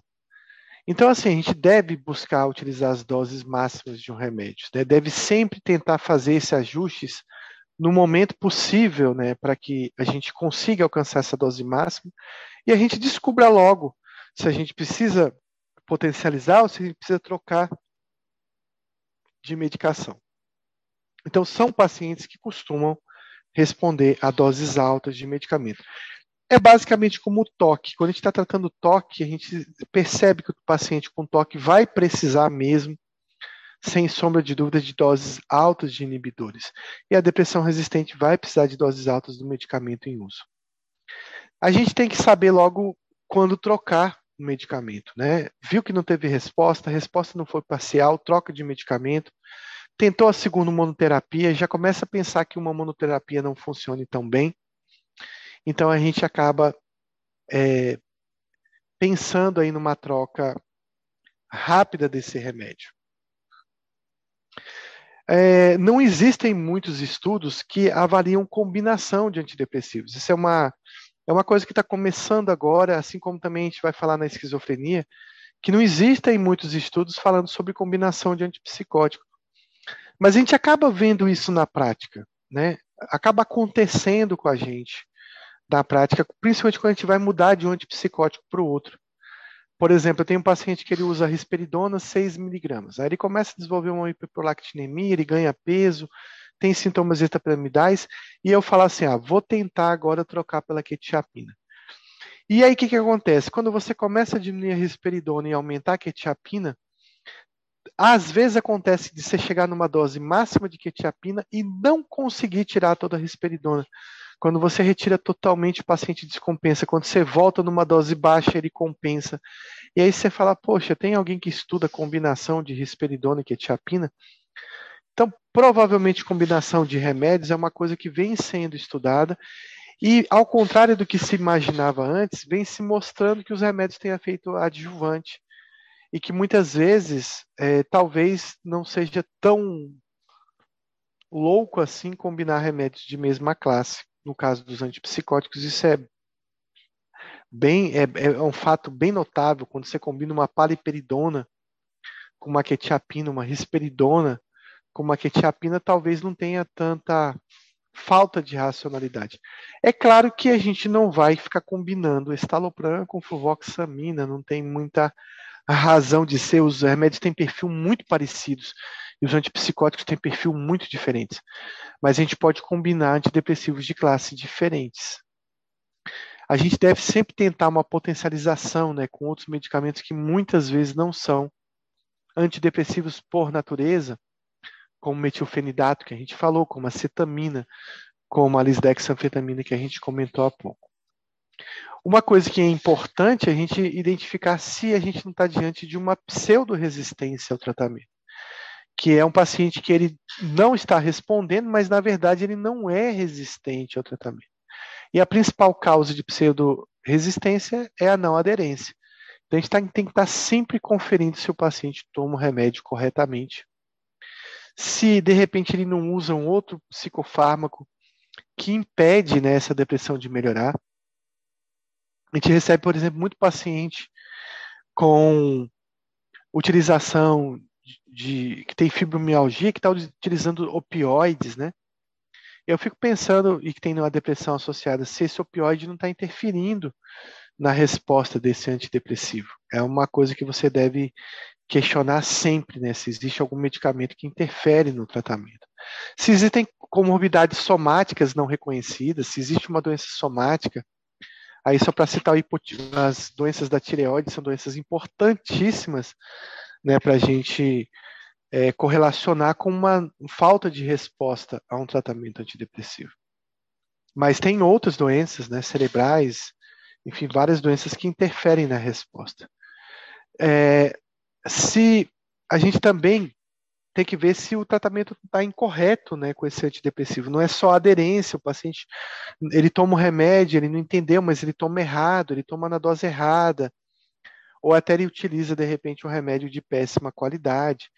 Né? Você passou lá uma sertralina para ele e começou a manipular na primeira farmácia de manipulação que ele viu, então ele não vai ter uma resposta adequada, de, porque o sal é muito ruim o ganho secundário com a doença. Tem paciente que você tem que ter um nível de expectativa menor. Ou porque as condições exógenas dele não modificam, né? E ele tem uma vida muito difícil, de repente sofre violência doméstica, vive num ambiente muito ruim, tem uma comorbidade física muito grave, né? Ou convive com uma pessoa que tem uma comorbidade física muito grave ou se ele está, de repente, tendo algum tipo de ganho secundário com a doença. E aí, às vezes, ele vem poliqueixoso, mas você percebe que ele, ele talvez não queira melhorar tanto assim, nem que seja de forma inconsciente. E comorbidade psiquiátrica que a gente não diagnostica. Né? Principalmente aí paciente que que de repente tem algum transtorno de ansiedade, que tem um transtorno de personalidade que a gente não identificou adequadamente e não está tratando, tratando essa comorbidade e, portanto, vai colaborar para uma resistência ao tratamento da depressão. E os fatores psicossociais que a gente não reconhecer. Então, é importante reconhecer essa questão dos fatores de vida do paciente estar interferindo para talvez não ter uma resposta tão importante no tratamento. Com relação ao tratamento farmacológico da depressão resistente, marca alternativa falsa. O uso de doses elevadas de antidepressivos na ausência de respostas satisfatórias com doses menores é prática contraindicada na clínica. A estratégia de troca de antidepressivo, apesar de muito descrita, ainda carece de maiores validações na literatura. Várias pesquisas mostram uma maior resposta quando ocorre associação entre inibidores da recaptação com bloqueadores de autorreceptores pré-sinápticos, como por exemplo a buspirona, vortioxetina, por exemplo. Classicamente, os IMAUs é, são associadas à crise hipertensiva e à síndrome serotoninérgica quando combinadas à ingesta de tiramina e ao uso de certas medicações, talvez o que contraindique uma combinação com imal. E o uso de imal, apesar de limitado pelos eventos adversos, potencialmente perigosos, pode trazer benefícios. Qual dessa, dessas alternativas está incorreta?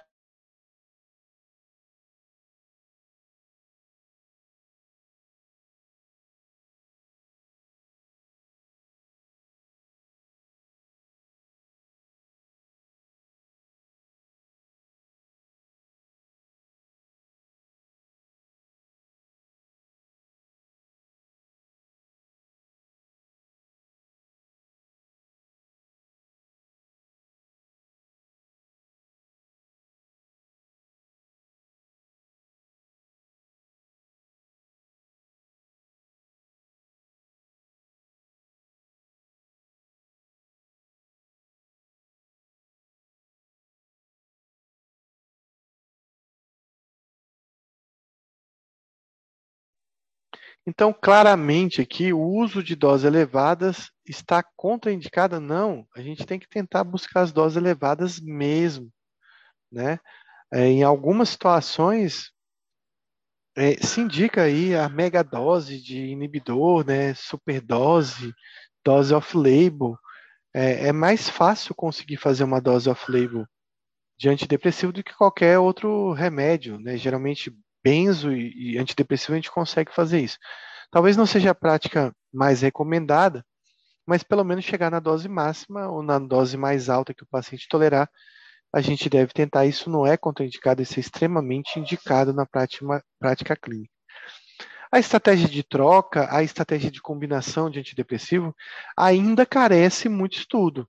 A gente viu lá o STARD, que eu comentei para vocês, que ele trouxe muitas informações né, sobre a questão da resposta ao tratamento, da resistência ao tratamento, principalmente quando a gente tenta muitas monoterapias subsequentes, isso não parece ser tão eficaz, mas é, é apenas um estudo, então a gente carece ainda de mais estudos ao longo do tempo, a gente vai aprendendo mais com essas trocas e essas combinações.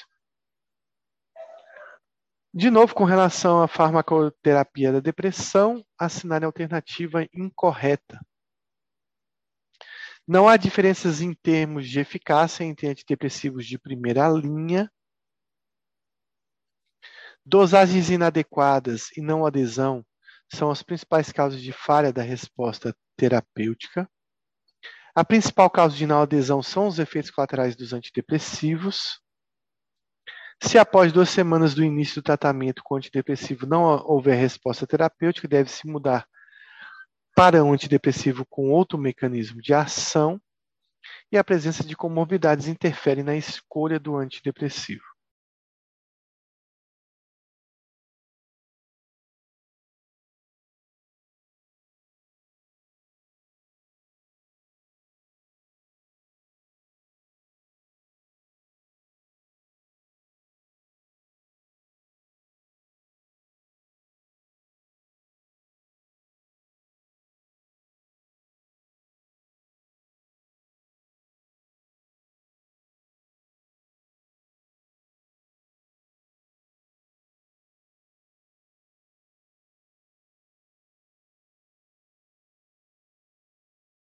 Bom, a, a letra D está totalmente errada. É claro que tá aqui a resposta errada.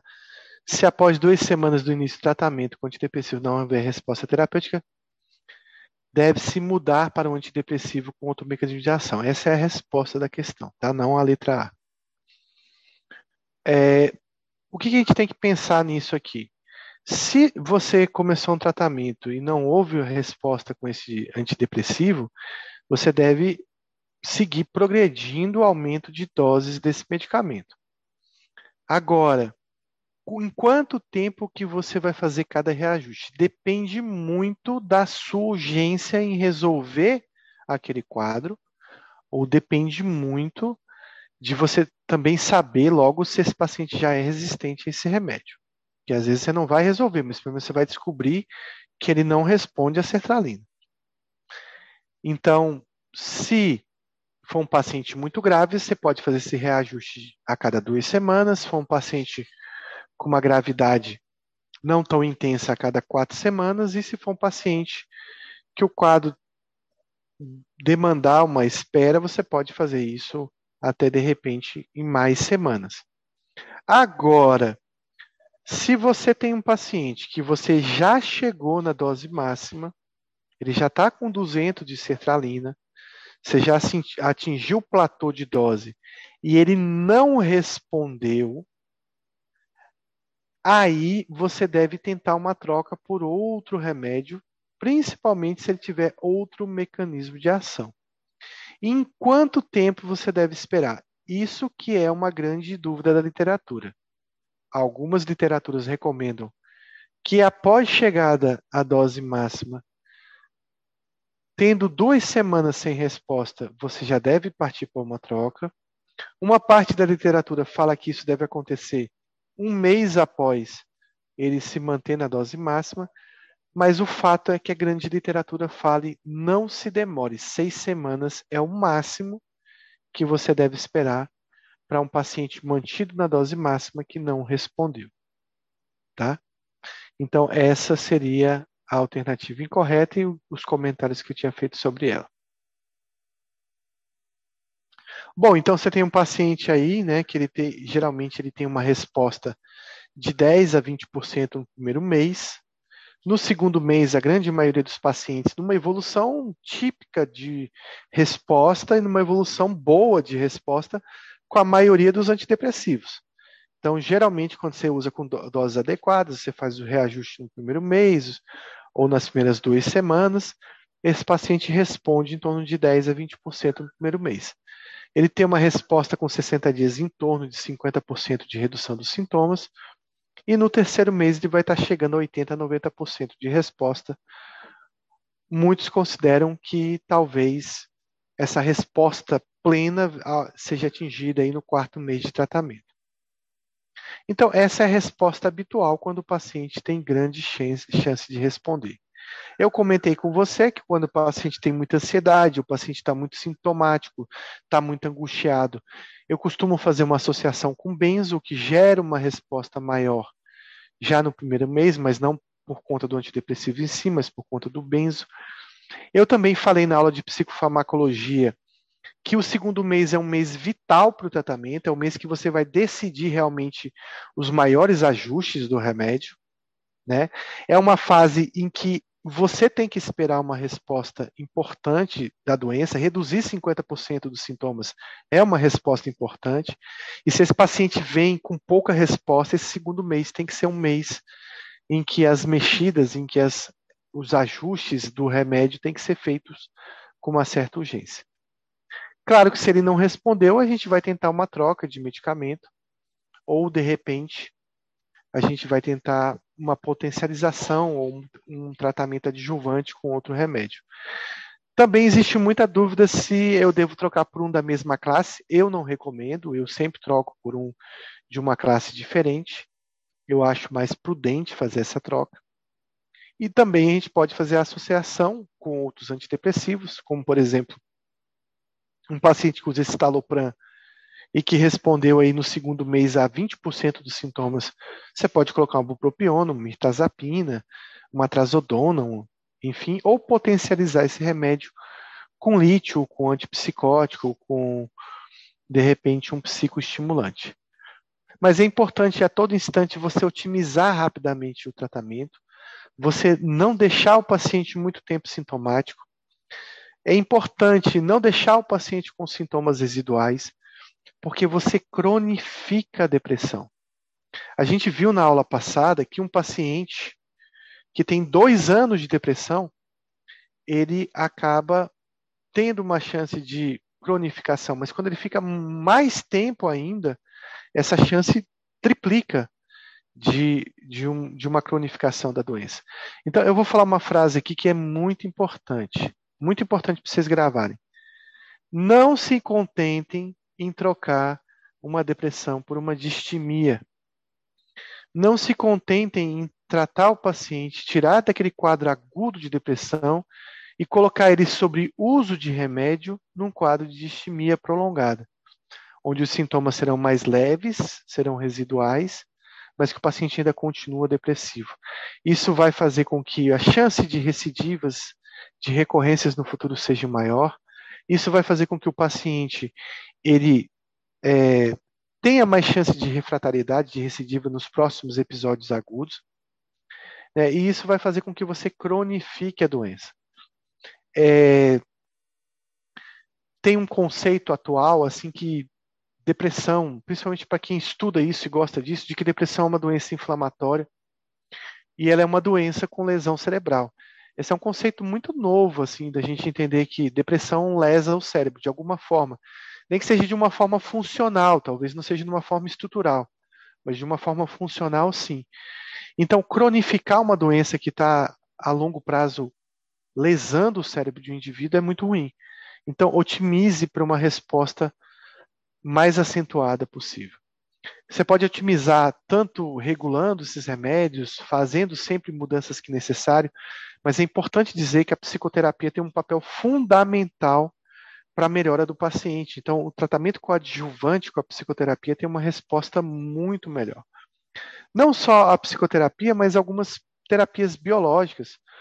é, ou não biológicas, né? Você pode tentar encaminhar esse paciente que tem sintomas residuais para fazer um EMT, você pode tentar otimizar com cetamina, por exemplo, mas é importante tirar o paciente totalmente do quadro, ou seja, com uma resposta de 100%. Esse tem que ser o seu alvo.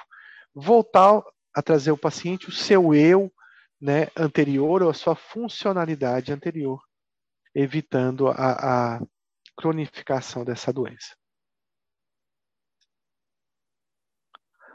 Bom, então tem uma questão aí de prova, F26, sexo feminino, com relato de três episódios depressivos moderados pregressos, em tratamento com 100 miligramas de sertralina. Ela procura atendimento com relato de suspeita de gravidez, atraso menstrual de duas semanas, né, com testagem positiva urinária, Tendo em vista que a paciente está há seis meses assintomática, qual a conduta a ser aplicada? Suspender a sertralina imediatamente, descontinuar progressivamente a sertralina, indicar a eletroconvulsoterapia sem alterar a medicação, substituir a sertralina por imipramina ou substituir a sertralina por tranilcipromina.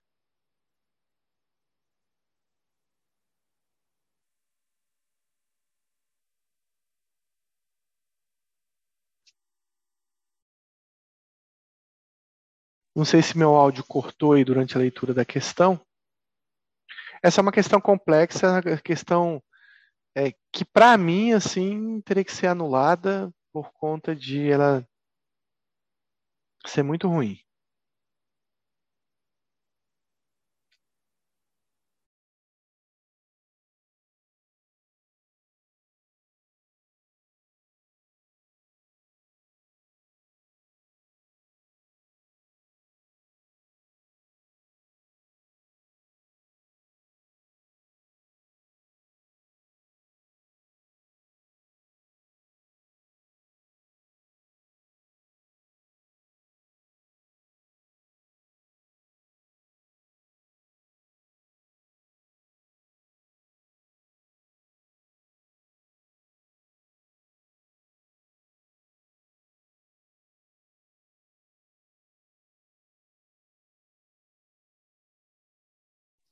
Claro que a gente vai abordar numa parte final da aula, não agora, não hoje, sobre a questão da depressão na gravidez e na, na depressão puerperal, que a gente vai falar também. Mas a resposta dessa questão é descontinuar progressivamente a sertralina no intuito de fazer uma retirada da sertralina. Por que isso? Né? Pensando no, no possível efeito teratogênico da sertralina. A gente também vai comentar sobre os antidepressivos na gravidez, sobre o risco de hipertensão pulmonar, enfim, etc.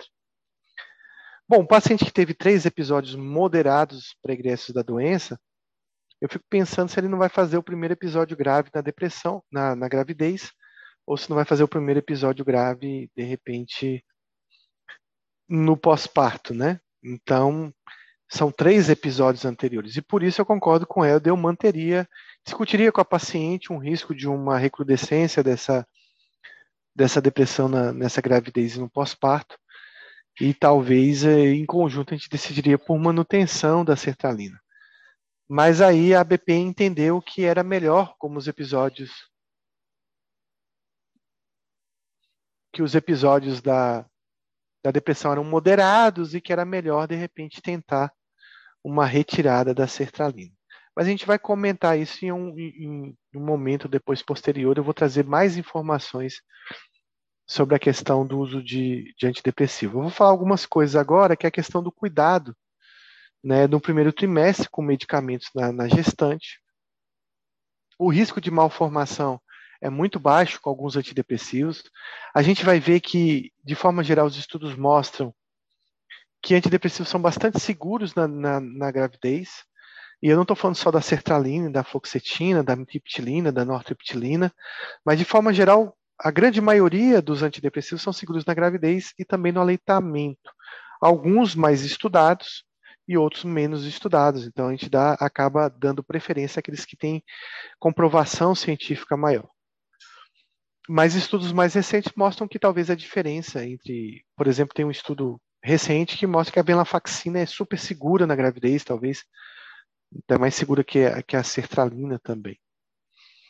Mas a gente vai trazer essas novidades depois. E também existe um risco, sim, de hipertensão pulmonar que deve ser considerado é, também com o uso de antidepressivo. Foi demonstrado que existem mais maior chance de hipertensão pulmonar na, na gestante que vai fazer uso de um medicamento antidepressivo.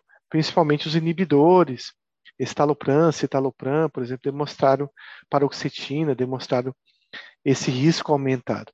Claro que quando a gente vai avaliar a medicação na gravidez, a gente sempre vai avaliar risco e benefício do uso desse medicamento. Né? Então, a gente sabe que a depressão piora na gravidez, a chance de fazer novos episódios é maior, e existe um impacto aí grande né, nessa gravidez na depressão, dela ser mais grave é, e principalmente piorar no pós-parto.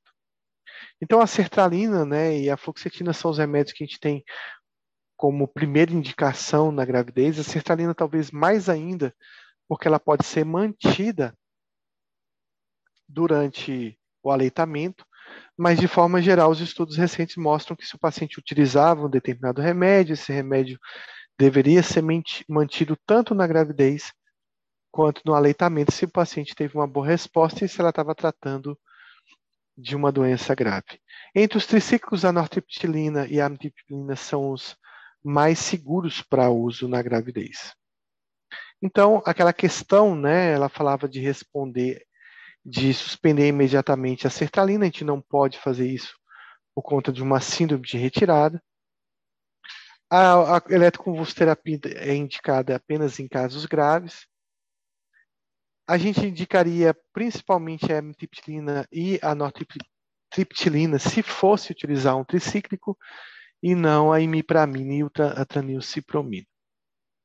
Então, pela BP, a resposta seria descontinuar progressivamente a sertralina. Se tivesse a resposta manter a sertralina, com certeza muita gente marcaria essa. Então, aqui é a mesma questão. Vou passar aqui.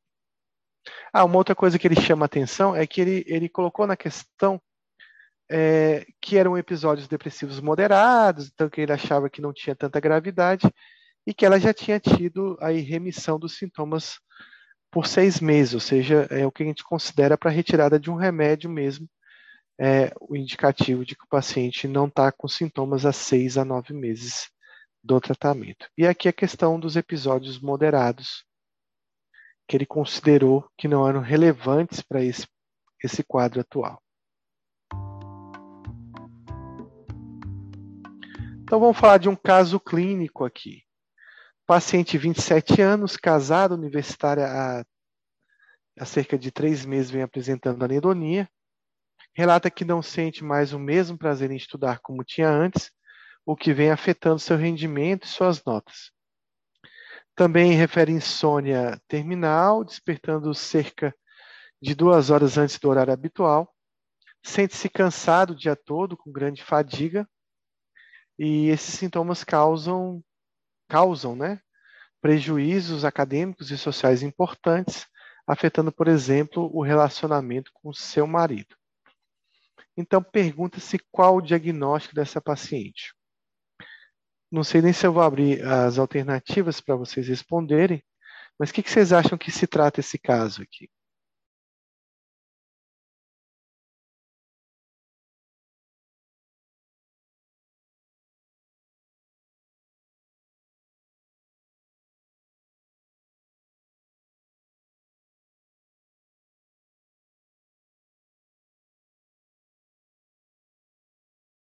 Então, eu vou abrir as alternativas aqui. Se trata de um caso.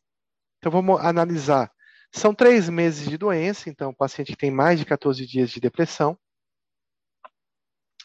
que apresenta como sintoma cardinal a anedonia. Essa anedonia está afetando aí o rendimento dela acadêmico, né? Então, ela tem uma anedonia por três meses que mais que a gente observa, né? Então, uma perda de rendimento, existe um sofrimento, um prejuízo para essa paciente, principalmente provocada por essa anedonia, então um sintoma cardinal principal da depressão. Também ela tem uma insônia terminal, Então, tem uma alteração do sono. E ela também tem uma queixa de fadiga. Mas o que a gente está observando de forma geral aqui é que essa paciente ela tem um, três meses de doença, mas apenas com três sintomas de depressão. Se eu fosse levar ao pé da letra né, o que o DSM fala, e aí, vocês achariam que é um quadro de depressão agora? Ou mudariam sua opinião?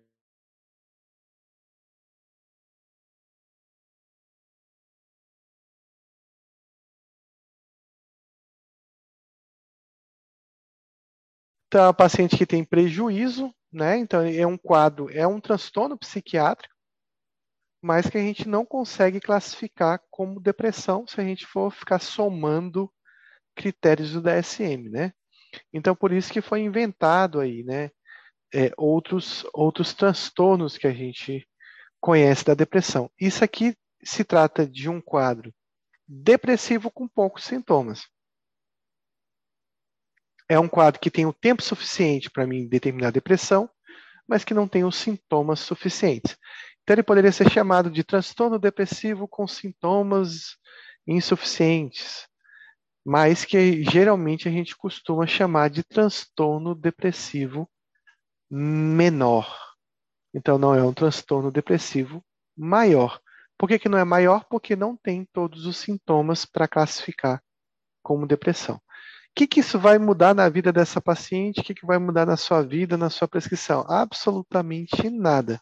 Eu trataria esse paciente aqui com o mesmo tratamento que eu faria numa depressão maior.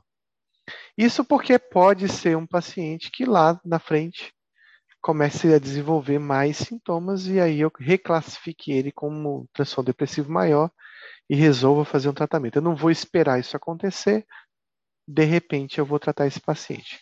Mas pode ser também que eu faça uma investigação maior sobre condições clínicas, como por exemplo hipotireoidismo ou alguma alteração hormonal gerando esses sintomas. Então, mais um caso aqui, né? Então, um homem de 64 anos foi internado em um hospital geral devido à perda de 13 quilos nos últimos quatro meses. Ele relatava dificuldade de tomar decisões, perda do prazer, anorexia, diminuição da concentração, fadiga e insônia. Não apresentava tristeza nem alterações cognitivas. A avaliação clínica, que inclui uma bateria de exames complementares, foi normal. Qual o diagnóstico desse paciente?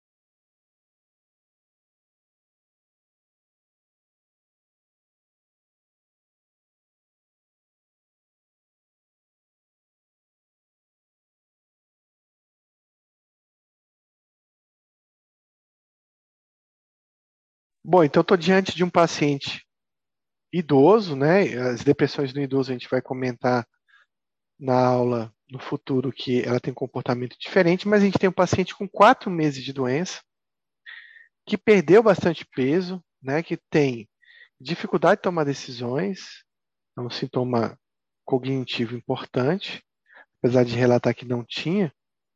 Tem perda do prazer, anorexia diminuição da concentração, fadiga e insônia. Então, ele tem vários sintomas que classificam depressão, principalmente a perda do prazer, que é um sintoma cardinal. O fato dele não ter tristeza não impede a gente de classificar ele como depressão, né?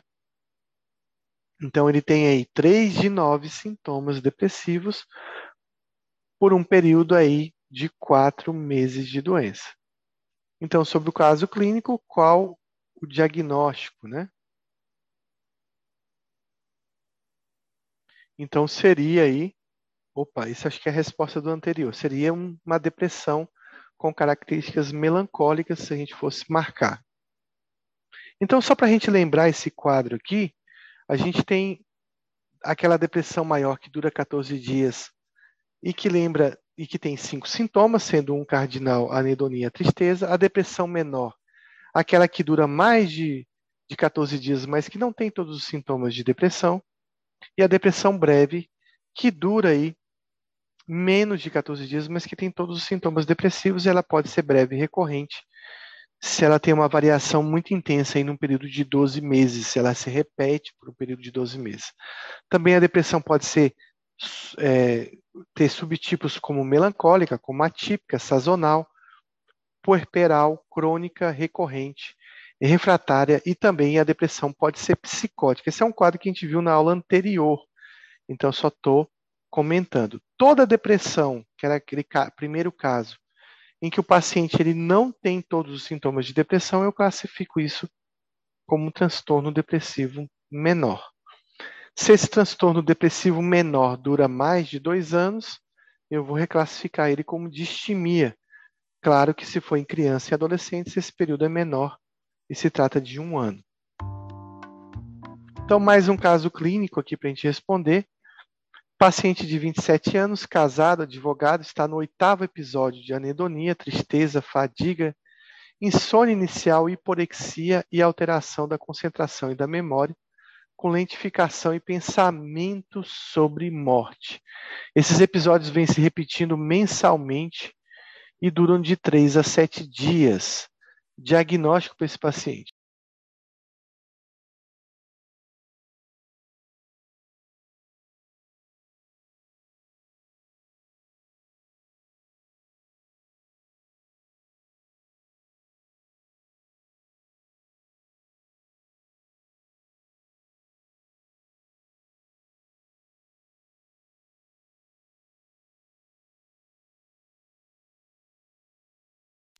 Veja que é um paciente aí que está no oitavo episódio, né? De doença.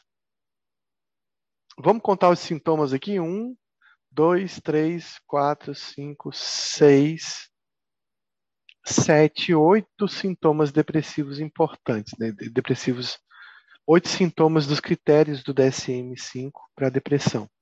A única coisa que chama a atenção é que esses episódios são bem recorrentes né, deve ter períodos de melhora entre eles, não fala muito bem isso, mas que duram períodos muito curtos, né, 3 a 7 dias, ou seja, não dura, não tem a duração de 14 dias necessários para o diagnóstico de depressão.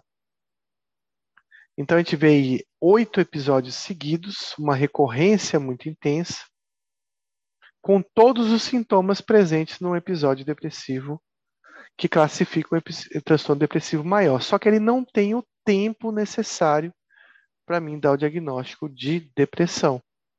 Então, esse aqui se trata de um caso de transtorno depressivo breve recorrente. Eu até dei a resposta da alternativa correta aí. Então, esse é um transtorno depressivo breve recorrente. Essa seria a resposta a marcar caso vi, vi, é, viesse uma questão sobre esse assunto. Aqui sobre a depressão resistente, marca alternativa falsa. O uso de doses elevadas de antidepressivos na ausência de respostas satisfatórias com doses menores. Ah, não, essa questão a gente já respondeu, vou passar. Vou, a gente vai ter um módulo que a gente vai incluir sobre eletroconvulsoterapia, mas a gente tem que lembrar que ela é um tratamento muito indicado para depressão. É um tratamento muito indicado na depressão resistente ao tratamento muito indicado, às vezes, de forma primária, né, indicação primária direta com terapia. Se esse paciente tiver um quadro muito grave, com muito retardo psicomotor, se for um paciente com muita ideação suicida, a resposta varia em torno de 50% a 75% dos casos. Lembrar aí que alguns medicamentos aí podem trazer mais prejuízo da memória no paciente que faz ECT, mas a gente geralmente não retira os remédios, tá? Talvez um dos poucos remédios que a gente retire durante a ECT seja o lítio, porque ela provoca um quadro pós-ictal mais demorado, mais delírio, mais estado confusional, e alguns medicamentos que atrapalhem, né, que aumentem o limiar convulsivo, como aí uso de anticonvulsivantes. Mas, em geral, a gente mantém os antidepressivos durante as realizações da ECT. E principalmente porque quando a gente faz ECT sozinha, isolada, as taxas de recidiva são muito altas. Tá? Só para comentar, a ECT ela precisa de um tratamento de manutenção, não adianta ficar fazendo ECT as 8 a 12 sessões necessárias e depois interromper. E a ECT vem sendo substituída gradualmente pela cetamina, mas a gente também vai ter um momento da aula de falar sobre a cetamina. Também a ECT, se a gente postergar muito, faz com que a gente tente vários ensaios terapêuticos e aumente a, a chance de também uma péssima resposta à ECT. O grande problema da ECT é que ela não está disponível facilmente. Né? Mas a ECT tem o mesmo comportamento da clozapina. Se você demora muito a indicar, também a resposta não é tão eficaz. Então, aqui mais um caso: paciente masculino de 68 anos, com história de depressão recorrente, em uso de tranilcipromina, 30 miligramas, faz uma tentativa de suicídio com uso de navalha, com cortes profundos no punho e no pescoço. Familiares o levam a uma emergência clínica, onde é atendido pelo clínico e pelo cirurgião. Após o atendimento inicial, ele é transferido para a emergência psiquiátrica e aí vai ser avaliado por você. Qual a indicação de tratamento para esse paciente? Então, só para a gente ler de novo, 68 anos, usa tranilcipromina e faz cortes profundos no, na, na pele, né? Então, acabou vindo com a resposta e a gente tinha vários remédios para iniciar. Voltando no caso clínico, é um paciente que já usa tranilcipromina, então, um paciente que já está utilizando em mal, paciente que tem uma idade propícia para suicídio. Então, esse é um paciente para ser internado, né? até porque o método que ele utilizou foi um método bastante eficaz, né? Pelo, pela profundidade dos cortes, pelas regiões que ele procurou se cortar. Então, esse é um paciente que deve ser imediatamente internado e que se você tiver acesso a uma eletroconvulsoterapia, como eu tinha dito anteriormente no slide de eletroconvulsoterapia, você deve indicar logo era, ela, e você não vai tentar num paciente que use mal, ficar passando outro antidepressivo, até porque você deveria esperar duas semanas para iniciar a sertralina e mipramina. Lorazepam não vai fazer efeito nesse paciente e aloperidol também não tem indicação. Então aqui acho que é a mesma a mesma pergunta. Bom, sobre o caso clínico, vamos ver um caso clínico aqui grande. Então, uma mulher de 35 anos relata que desde a adolescência sente-se uma pessoa triste, desanimada e com uma sensação constante de vazio. Ela é graduada em pedagogia e leciona em uma escola privada. Nos últimos anos, observou-se mais irritável e impaciente com alunos e colegas. Devido à dificuldade de concentração e uma hipersonia constante, ela precisa fazer um esforço enorme para realizar satisfatoriamente as suas tarefas diárias. Nos finais de semana, limita-se a dormir recusando-se convites aí para sair. Mora com a mãe, nega interesse em ter uma, um relacionamento afetivo, refere que só se recorda de momentos alegres ocorridos na infância. E ela já tem 35 anos. Consta que há uns 5 anos aceitou um convite de uma prima para ir à praia e lá ouviu uma pessoa exclamar: Que dia maravilhoso! Nesse momento percebeu que jamais sentiria essa sensação e não entendia como alguém poderia estar feliz só por estar na praia em um dia de sol.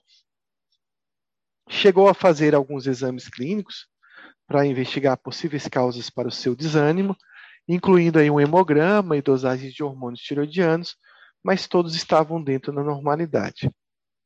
Diante desse quadro aí, o diagnóstico nosológico dessa paciente, de acordo com o DSM-5, é de que quadro clínico? Para a gente falar desse diagnóstico, a gente vai então analisar esse, esse quadro aqui. Bom, é uma mulher então de 35 anos, que há muito tempo, né? Então, pelo menos vou chutar aqui, há uns 20 a 15 anos, ela sente-se uma pessoa triste e desanimada. Então, a pessoa que não vive plena, não tem humor pleno, né? Ela já queixa de um processo depressivo há muito tempo. Sempre com essa sensação crônica de vazio. É, isso faz um diagnóstico diferencial com algum transtorno de personalidade, né, pessoal? Porque essa sensação de vazio, ela é muito dita por pacientes borderlines também. É, mas a gente não vê uma, aqui uma variação, né? não vê uma questão de impulsividade, nada nisso no quadro dela. Bom, ela é graduada em, em pedagogia, significa que nesses 15 a 20 anos que ela tem esse processo de tristeza, ela estudou.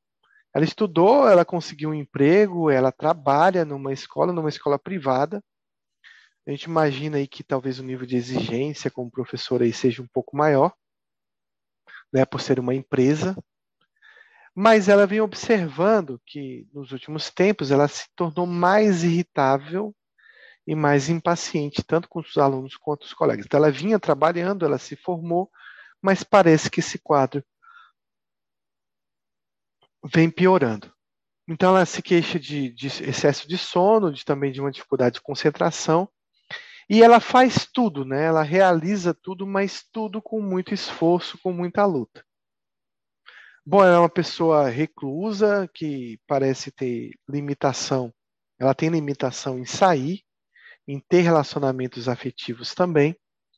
Então, uma pessoa com pouca disposição, com pouca energia, com pouca vontade. Pode ser um aspecto normal da personalidade dela, ser mais introspectiva, ou pode ser que esse processo depressivo, de falta de energia, acaba alterando aí a, a disposição dela. Ela lembra-se de ter sido feliz apenas na infância. Isso é importante perguntar no paciente que você suspeita de depressão, que é em que momento da vida ela lembra-se de, de ter sentido um humor pleno, um humor feliz de estar eutímica, né? Quando é que, quando é que isso aconteceu? Se é que ele aconteceu e, e até que momento da vida isso acontecia? Para a gente fazer um comparativo né, do atual e a gente entender em que momento essa doença pode ter ocorrido. Então ela conta aí um fato de não perceber o prazer né, no, no, numa, numa praia, né, num dia, como as, as outras pessoas ela percebe uma falta de sensibilidade, né, de percepção do mundo, da alegria de uma forma diferente das outras pessoas. Então, qual o diagnóstico para essa paciente?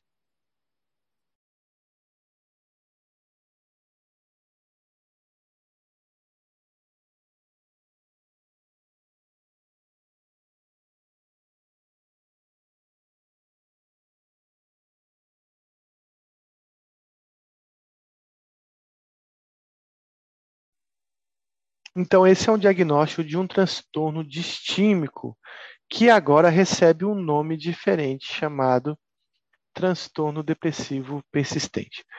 Vocês sabem por que, que a distimia mudou de nome? Por que, que agora ela se chama transtorno depressivo é, persistente? E, e, a razão para essa resposta, né? Desse indivíduo que lá desde criança era mal-humorado, adolescente era mal-humorado, e agora ele está trabalhando, ó. Veja que ele conseguiu evoluir na vida, fazer um monte de coisa, está aqui com uma pasta, com um terno, provavelmente ele trabalha numa empresa, mas ele continua mal-humorado, né? Então, o termo distimia foi modificado para depressão justamente para a gente se lembrar de uma coisa importante. Distimia é depressão. Ponto final. Distimia é um. Ele tem as mesmas características os mesmos processos genéticos, é, tem às vezes o mesmo nível de resposta ao tratamento, vai depender muito de quanto tempo esse paciente está distímico para ele responder pior ou melhor, mas ele é uma depressão. Ele é uma depressão que costuma ter ao longo da vida várias agudizações, ou seja, vários períodos depressivos verdadeiros né? Mas que estão sempre sobreposto a um terreno, um terreno da distimia, um terreno desse processo depressivo persistente, não tão disfuncional assim, não com tanto prejuízo, com menos sintomas, mas se trata de um mesmo processo depressivo que a gente vê na depressão. A distimia também, esse transtorno depressivo persistente, ele fundiu o diagnóstico com transtorno, com o diagnóstico de depressão crônica. Então, a distimia é uma depressão crônica. E mesmo que o paciente tenha distimia ao longo da vida e vários, muitos episódios depressivos, ele continua tendo depressão, transtorno depressivo persistente. O diagnóstico tem que ser esse, mesmo que haja agudizações. Tá? Então, se trata da mesma doença. É uma doença mais leve? É uma doença mais leve. Mas é uma doença mais fácil de tratar? De repente, não. É uma doença com muitos prejuízos se a gente for somar o que o paciente perdeu ao longo da vida? Sim. Né? É um paciente que necessita de doses menores de antidepressivo do que uma depressão? Não paciente com distimia muitas vezes necessita da mesma dose que a gente trataria um processo depressivo episódico. Às vezes até doses maiores.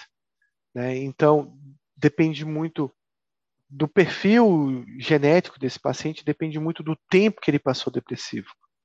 E é uma depressão ainda ruim, porque é um paciente que ficou muito tempo depressivo ao longo da vida e faz com que ele procure um tratamento muito tardio, né? um tratamento onde ele já passou muito tempo com a doença. Isso diminui, isso causa refratariedade, isso aumenta a cronificação. Então, é um, uma doença que tem, quando a gente recebe o paciente, ele já é um pouco mais difícil de tratar por conta desse, desse quadro persistente ao longo da vida. Então, esse é o conceito de distimia lá no DSM-5, um humor deprimido, né, sintomas que parecem muito com depressão. Lembrar que o tempo mínimo é de dois anos, que é o mesmo critério de depressão crônica. Mas, se for crianças e adolescentes, a gente vai considerar, a gente não vai ficar esperando dois anos para dar o diagnóstico. Aí o humor pode ser irritável, além de ser, não ser triste mas a duração muda e a duração em crianças e adolescentes é de pelo menos um ano. Bom, os sintomas que a gente vai ver são sintomas muito parecidos com o da depressão, talvez em menor intensidade, ou seja, alteração do apetite, do sono, alteração da energia. Nós temos também alteração cognitivas com alterações da concentração e da tomada de decisões, e tem dois, dois sintomas que não fazem parte dos critérios diagnósticos de depressão. Então, o peso, a fome, a energia e a cognição é igual da depressão, mas a gente vai encontrar na distimia uma baixa autoestima e uma desesperança.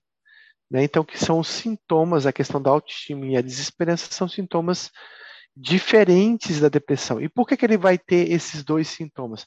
Porque ele passou muito tempo da vida, né, sem realizar as coisas como as outras pessoas realizam e meio que se acostumando com esse essa sina dele, essa depressão crônica, meio que achando que isso nunca vai melhorar, é uma coisa que ele tem que conviver ao longo da vida e não vai ter ser, como ser modificada, não encarando isso como uma doença. Então, isso é o que gera desesperança nele. Deixa eu passar aqui. Que é bem diferente de uma depressão, né? Que eu vou, não vou, vou passar rápido esse slide, que aqui tem todos os sintomas da depressão, que são aqueles nove sintomas que eu falei. E aqui a depressão precisa de 14 dias para que eu tenha um diagnóstico. Lembrar que esses pacientes às vezes vão ser confundidos com pacientes com depressão, com pacientes com personalidade evitativa, né, com, porque eles são pacientes que às vezes têm pouco contato social, têm pouca energia para sair, para ter relacionamentos, então tem que fazer diagnóstico diferencial com alguns transtornos de personalidade também. Então, o personalidade evitativa é um paciente que tem bastante inibição social, que tem uma hipersensibilidade à avaliação e que pode ser encontrada no paciente com distimia por conta da baixa autoestima e também da pouca energia dele que ele tem para esse contato social. Então, é um diagnóstico diferencial importante. Ah, aqui eu vou passar esse slide falando sobre o transtorno factício, que era da, é, comentando aquela questão, as outras opções, né? Que a gente tinha, mas eu vou passar rapidamente aqui. Então vamos para um caso clínico aqui. Uma mulher de 27 anos de idade procura avaliação para sua depressão em um serviço ambulatorial. Ela relata sentimentos de tristeza episódicos desde a adolescência, ocasionalmente sente-se bem, mas esses períodos raramente duram mais de duas semanas. Ela é capaz de trabalhar, mas acha que não está se saindo tão bem quanto deveria. Ao descrever seus problemas, parece se concentrar mais sobre os repetidos desapontamentos em sua vida e sua, sua baixa opinião sobre si mesmo do que em seus discretos sintomas depressivos. Em seu diagnóstico diferencial nesse ponto de vista, o diagnóstico mais provável é. Então, de novo, aqui tem uma mulher de 27 anos que tem um quadro de depressão, entre aspas, né? Desde o início, desde a adolescência. Então, de novo, aí ela tem alguns períodos em que ela se sente um pouco melhor, mas de forma geral, é, todo esse tempo ela passa mais tempo depressiva do que bem. Lembrar que a distimia pode ter essa flutuação. Existem pacientes com distimia que fazem uma certa reatividade também em alguns momentos da vida. Não precisa ser distímico 24 horas o tempo todo para que eu faça o diagnóstico. Então, ela tem um baixo rendimento e ela tem essa baixa autoestima né, que modula a vida dela. Então, sobre esse caso, a gente tem aí tá de novo diante de um caso de distimia, lembrando que ele pode vir escrito aqui agora recentemente como transtorno depressivo persistente, que é o nome atual que a gente tem buscado falar mais do que o termo distimia. Alguns sintomas dessa distimia podem parecer com a depressão melancólica, né? Mas é uma, aí a depressão melancólica é muito mais intensa. E ela é vivida aí como uma depressão intensa, com humor muito rebaixado, sem reatividade do humor, que é pior pela manhã, que pode ter bastante retardo psicomotor, que geralmente tem uma anorexia ou que tem uma insônia é, importante, geralmente uma insônia terminal, e que também tem sentimentos de culpa, como a distimia. Também vou passar aqui que está comentando a questão, só para a gente chegar onde a gente quer mesmo, que é a questão da distimia que a gente vai falar daqui a pouco. Tem que lembrar aí que essas oscilações do humor dela, né, que tem períodos que ela fica melhor, pode ser confundido com transtorno ciclotímico. O transtorno ciclotímico é uma forma menos intensa de um bipolar, talvez seja um bipolar tipo 3, digamos assim. Mas a gente vê que naquele caso essa paciente não se encaixa porque ela tem períodos de melhora, mas não tem períodos em que ela fica um pouco mais ativa ou eufórica. Que eu vou passar também. Então, uma pergunta sobre distimia para a gente entrar nesse assunto. Então, sobre o transtorno depressivo persistente, marca alternativa incorreta. São crônicos com baixa intensidade de sintomas, apresentam sentimentos de inadequação, de culpa, irritabilidade e raiva, apresentam reclusão da sociedade com anedonia e inatividade. O início mais tardio que a depressão é, tem o um início mais tardio que a depressão por ser menos grave e tem curso persistente ou intermitente.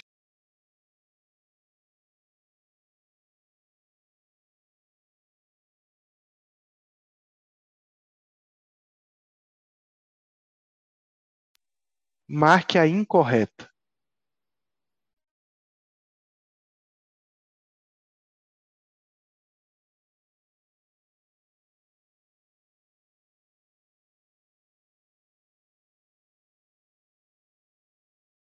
Então a gente sempre tem aquele conceito na mente de que o que pre começa precoce em psiquiatria é mais grave, né? ou pelo menos tem sintomas mais graves. Mas a distimia está dentre algumas exceções que existem a essa regra. Ela, apesar de ser mais leve, pelo menos em quantidade de sintomas, ela tem um início muito mais precoce do que a depressão, o que torna a alternativa D errada. Então, o que a gente tem na distimia, que é um, um, um quadro crônico, né? Pra você ter ideia, já no critério diagnóstico, ele pede dois anos de doença, tem um sentimento de autoestima muito intenso, muito baixo, né? Então, com, isso leva a sentimento de inadequação, de culpa.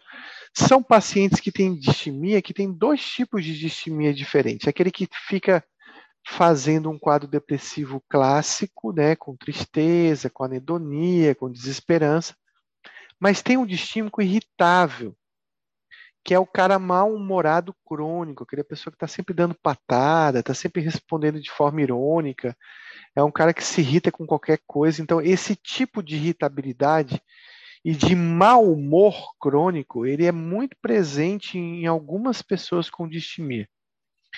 Por essa falta de ânimo, de energia, é um paciente que acaba ficando mais recluso, mais anedônico. Ele é um paciente que, apesar de trabalhar, de realizar, sempre é tudo feito com muito esforço, né, gerando uma inatividade e uma produtividade muito aquém do que ele poderia desenvolver. O, o paciente sempre relata que ele sempre esteve deprimido, e isso é uma fala muito comum em alguns outros transtornos, como no TAG, no transtorno de ansiedade generalizada, que o paciente diz assim, né, eu sempre fui eu sou ansioso desde que me conheço por gente. Então, é aqui ele vai repetir, eu sou deprimido desde que me conheço por gente. E ele tem um curso persistente que pode ter períodos curtos de remissão. Então, ele pode ter períodos intercalados de uma certa melhora desse quadro. Então, essas são as características principais da distimia. A distimia ela pode ser classificada em especificadores. Vejam isso aqui que interessante. O indivíduo ele tinha um humor normal até os 12 anos de idade, e aí ele começa a desenvolver um processo depressivo que varia dos 17 aos 19 anos. Então, ele desenvolve uma distimia aí, um processo crônico longo desses sintomas. Interessante que o mesmo distímico ele pode ter episódios de depressão que podem ser curtos, breves, ou podem ser episódios depressivos duradouros. Depois dessa depressão, ele pode ter uma remissão ou ele pode voltar ao estado distímico que ele estava antigamente. E ele pode até ter períodos em que ele tem uma certa normalidade desse quadro. Então, se a gente fosse pensar nesse paciente aqui em questão, ele tem uma depressão com distimia, uma distimia com depressão, então qual o diagnóstico dele, né? Então o diagnóstico continua sendo de uma depressão, é, de um transtorno depressivo persistente, mesmo que ele, no curso da doença, tenha um ou vários episódios de depressão. Inclusive, se vocês forem olhar, Aqui eu estou vendo de vermelho e aqui eu estou vendo de amarelo.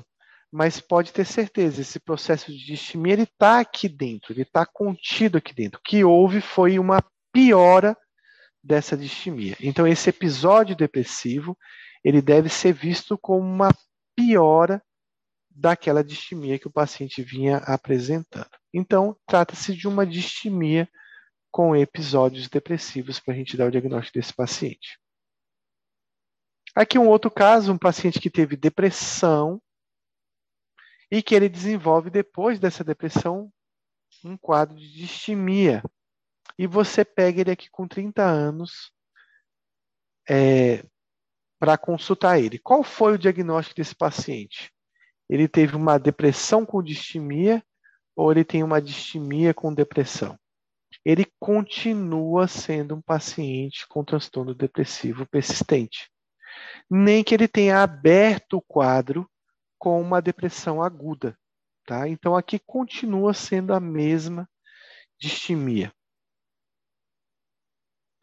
Então, vamos analisar esse quadro aqui. Eu tenho um paciente que ele tem um período de dois anos, aqui é um intervalo de dois anos, esse período aqui ultrapassa esses dois anos, em que ele teve um humor de cinza aí, um humor distímico. Então, eu vou marcar o cinza de distímico e eu vou marcar o preto de depressão. Então, qual o diagnóstico desse paciente? Esse é um paciente com uma síndrome distímica pura. Na verdade, ele é, é a minoria dos pacientes distímicos. A gente vai ver que 25% dos pacientes vão seguir a vida só com distimia. A grande maioria vai ter um episódio depressivo é, ocorrendo durante a vida desse paciente. Aqui nós temos um segundo paciente que ele tem um período de distimia, mas depois ele abre um quadro de depressão que não some mais. Então ele esse quadro depressivo ele não desaparece mais, ele se cronifica. Mas veja que ele abriu o quadro com uma distimia. Então, esse aqui continua sendo um transtorno depressivo persistente, né, com uma um episódio depressivo que persiste atualmente. Essa seta indica o momento que você está fazendo o diagnóstico, para você entender o especificador.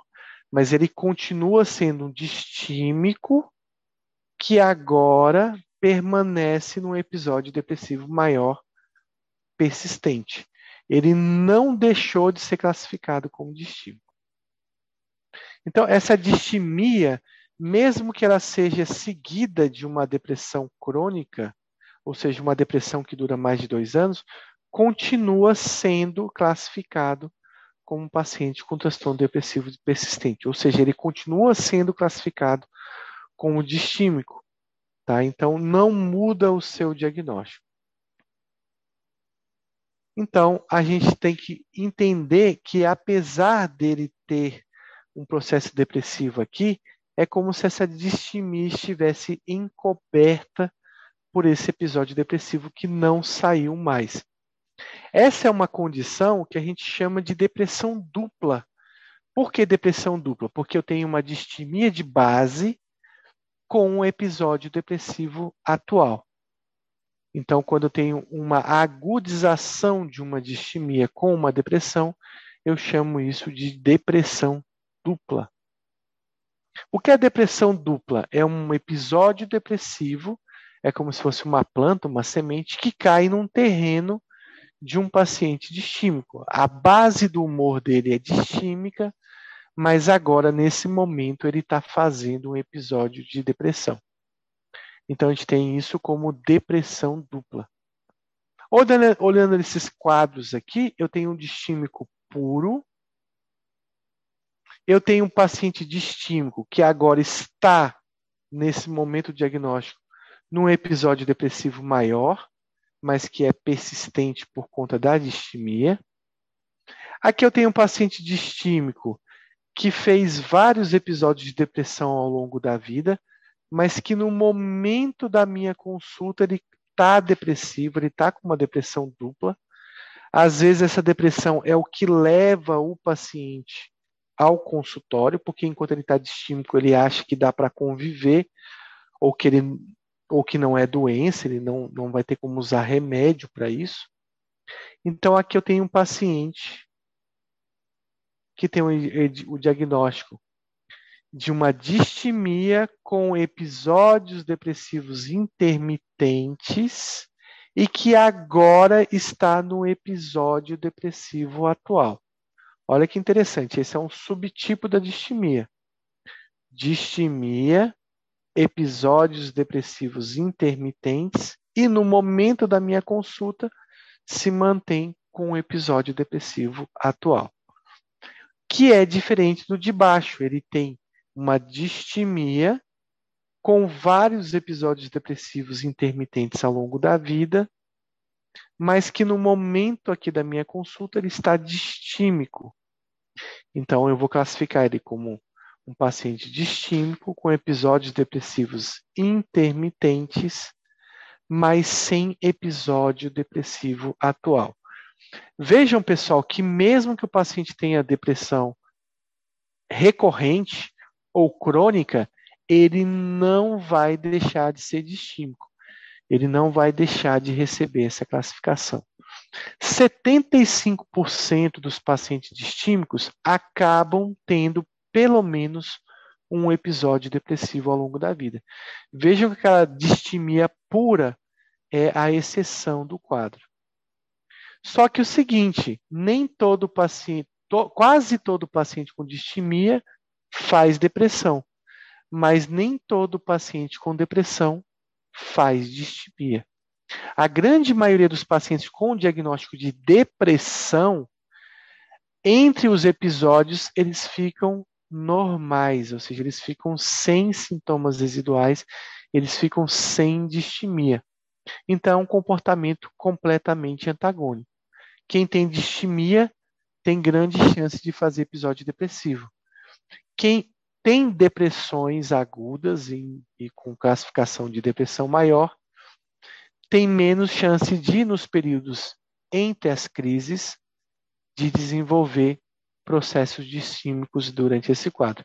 É a única coisa que a gente pensa numa grande diferença entre depressão e distimia, é esse comportamento que eu estou descrevendo aqui. A distimia, ela também está ligada a uma maior carga genética, então a gente vai conseguir observar no distímico maior número de casos na família.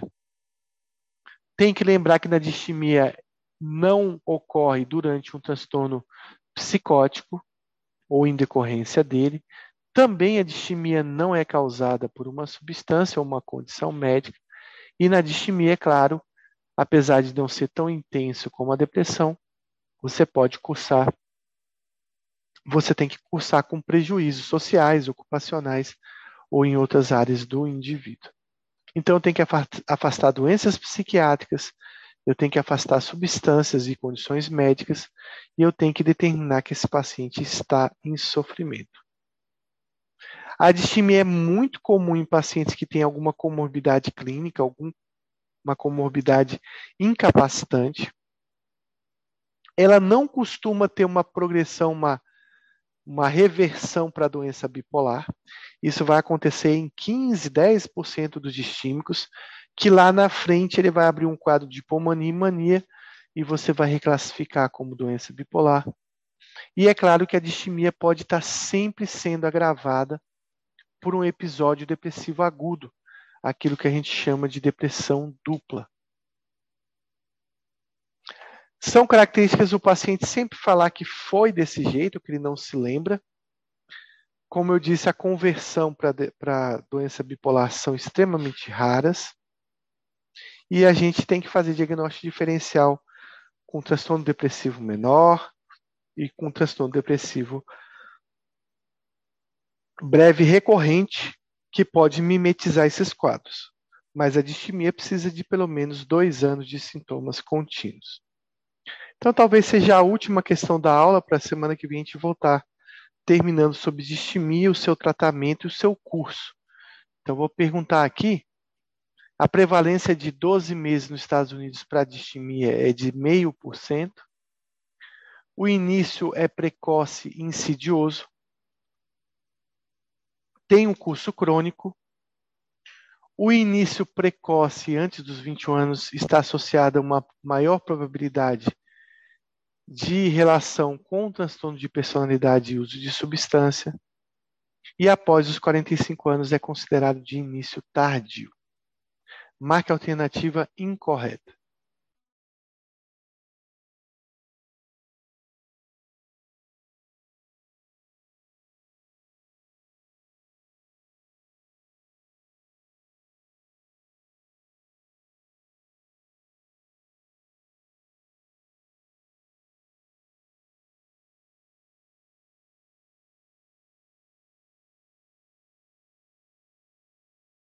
Então, vou responder aqui. Esse é um paciente. A resposta incorreta é a letra E. Eu até fiz essa pergunta no Instagram de ontem para hoje.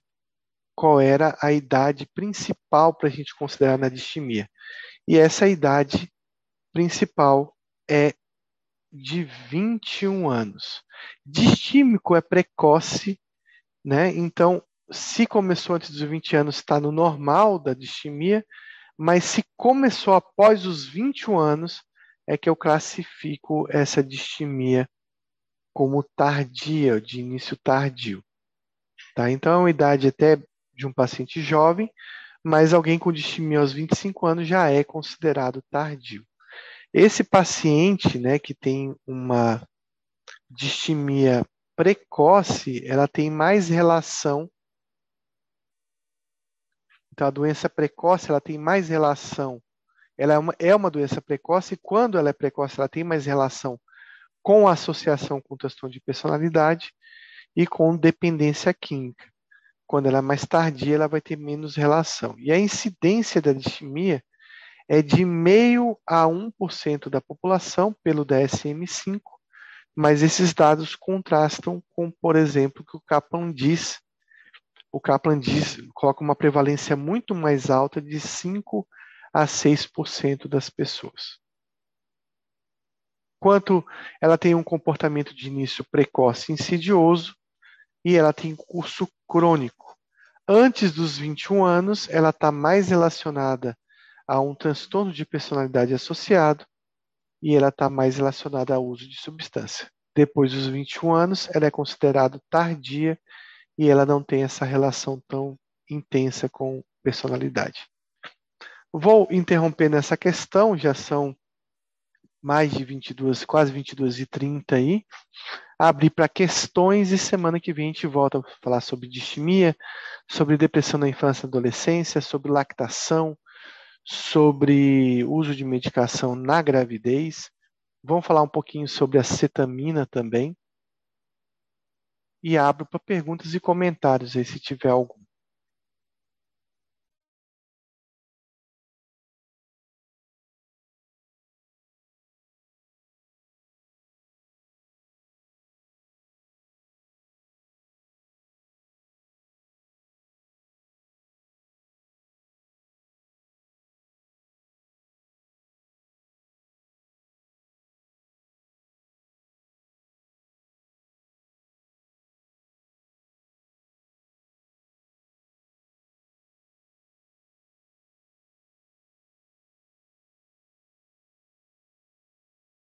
Acho que não tem perguntas, então boa noite a todos, bom descanso, boa semana. Semana que vem a gente está de volta com vários assuntos aí do espectro da depressão.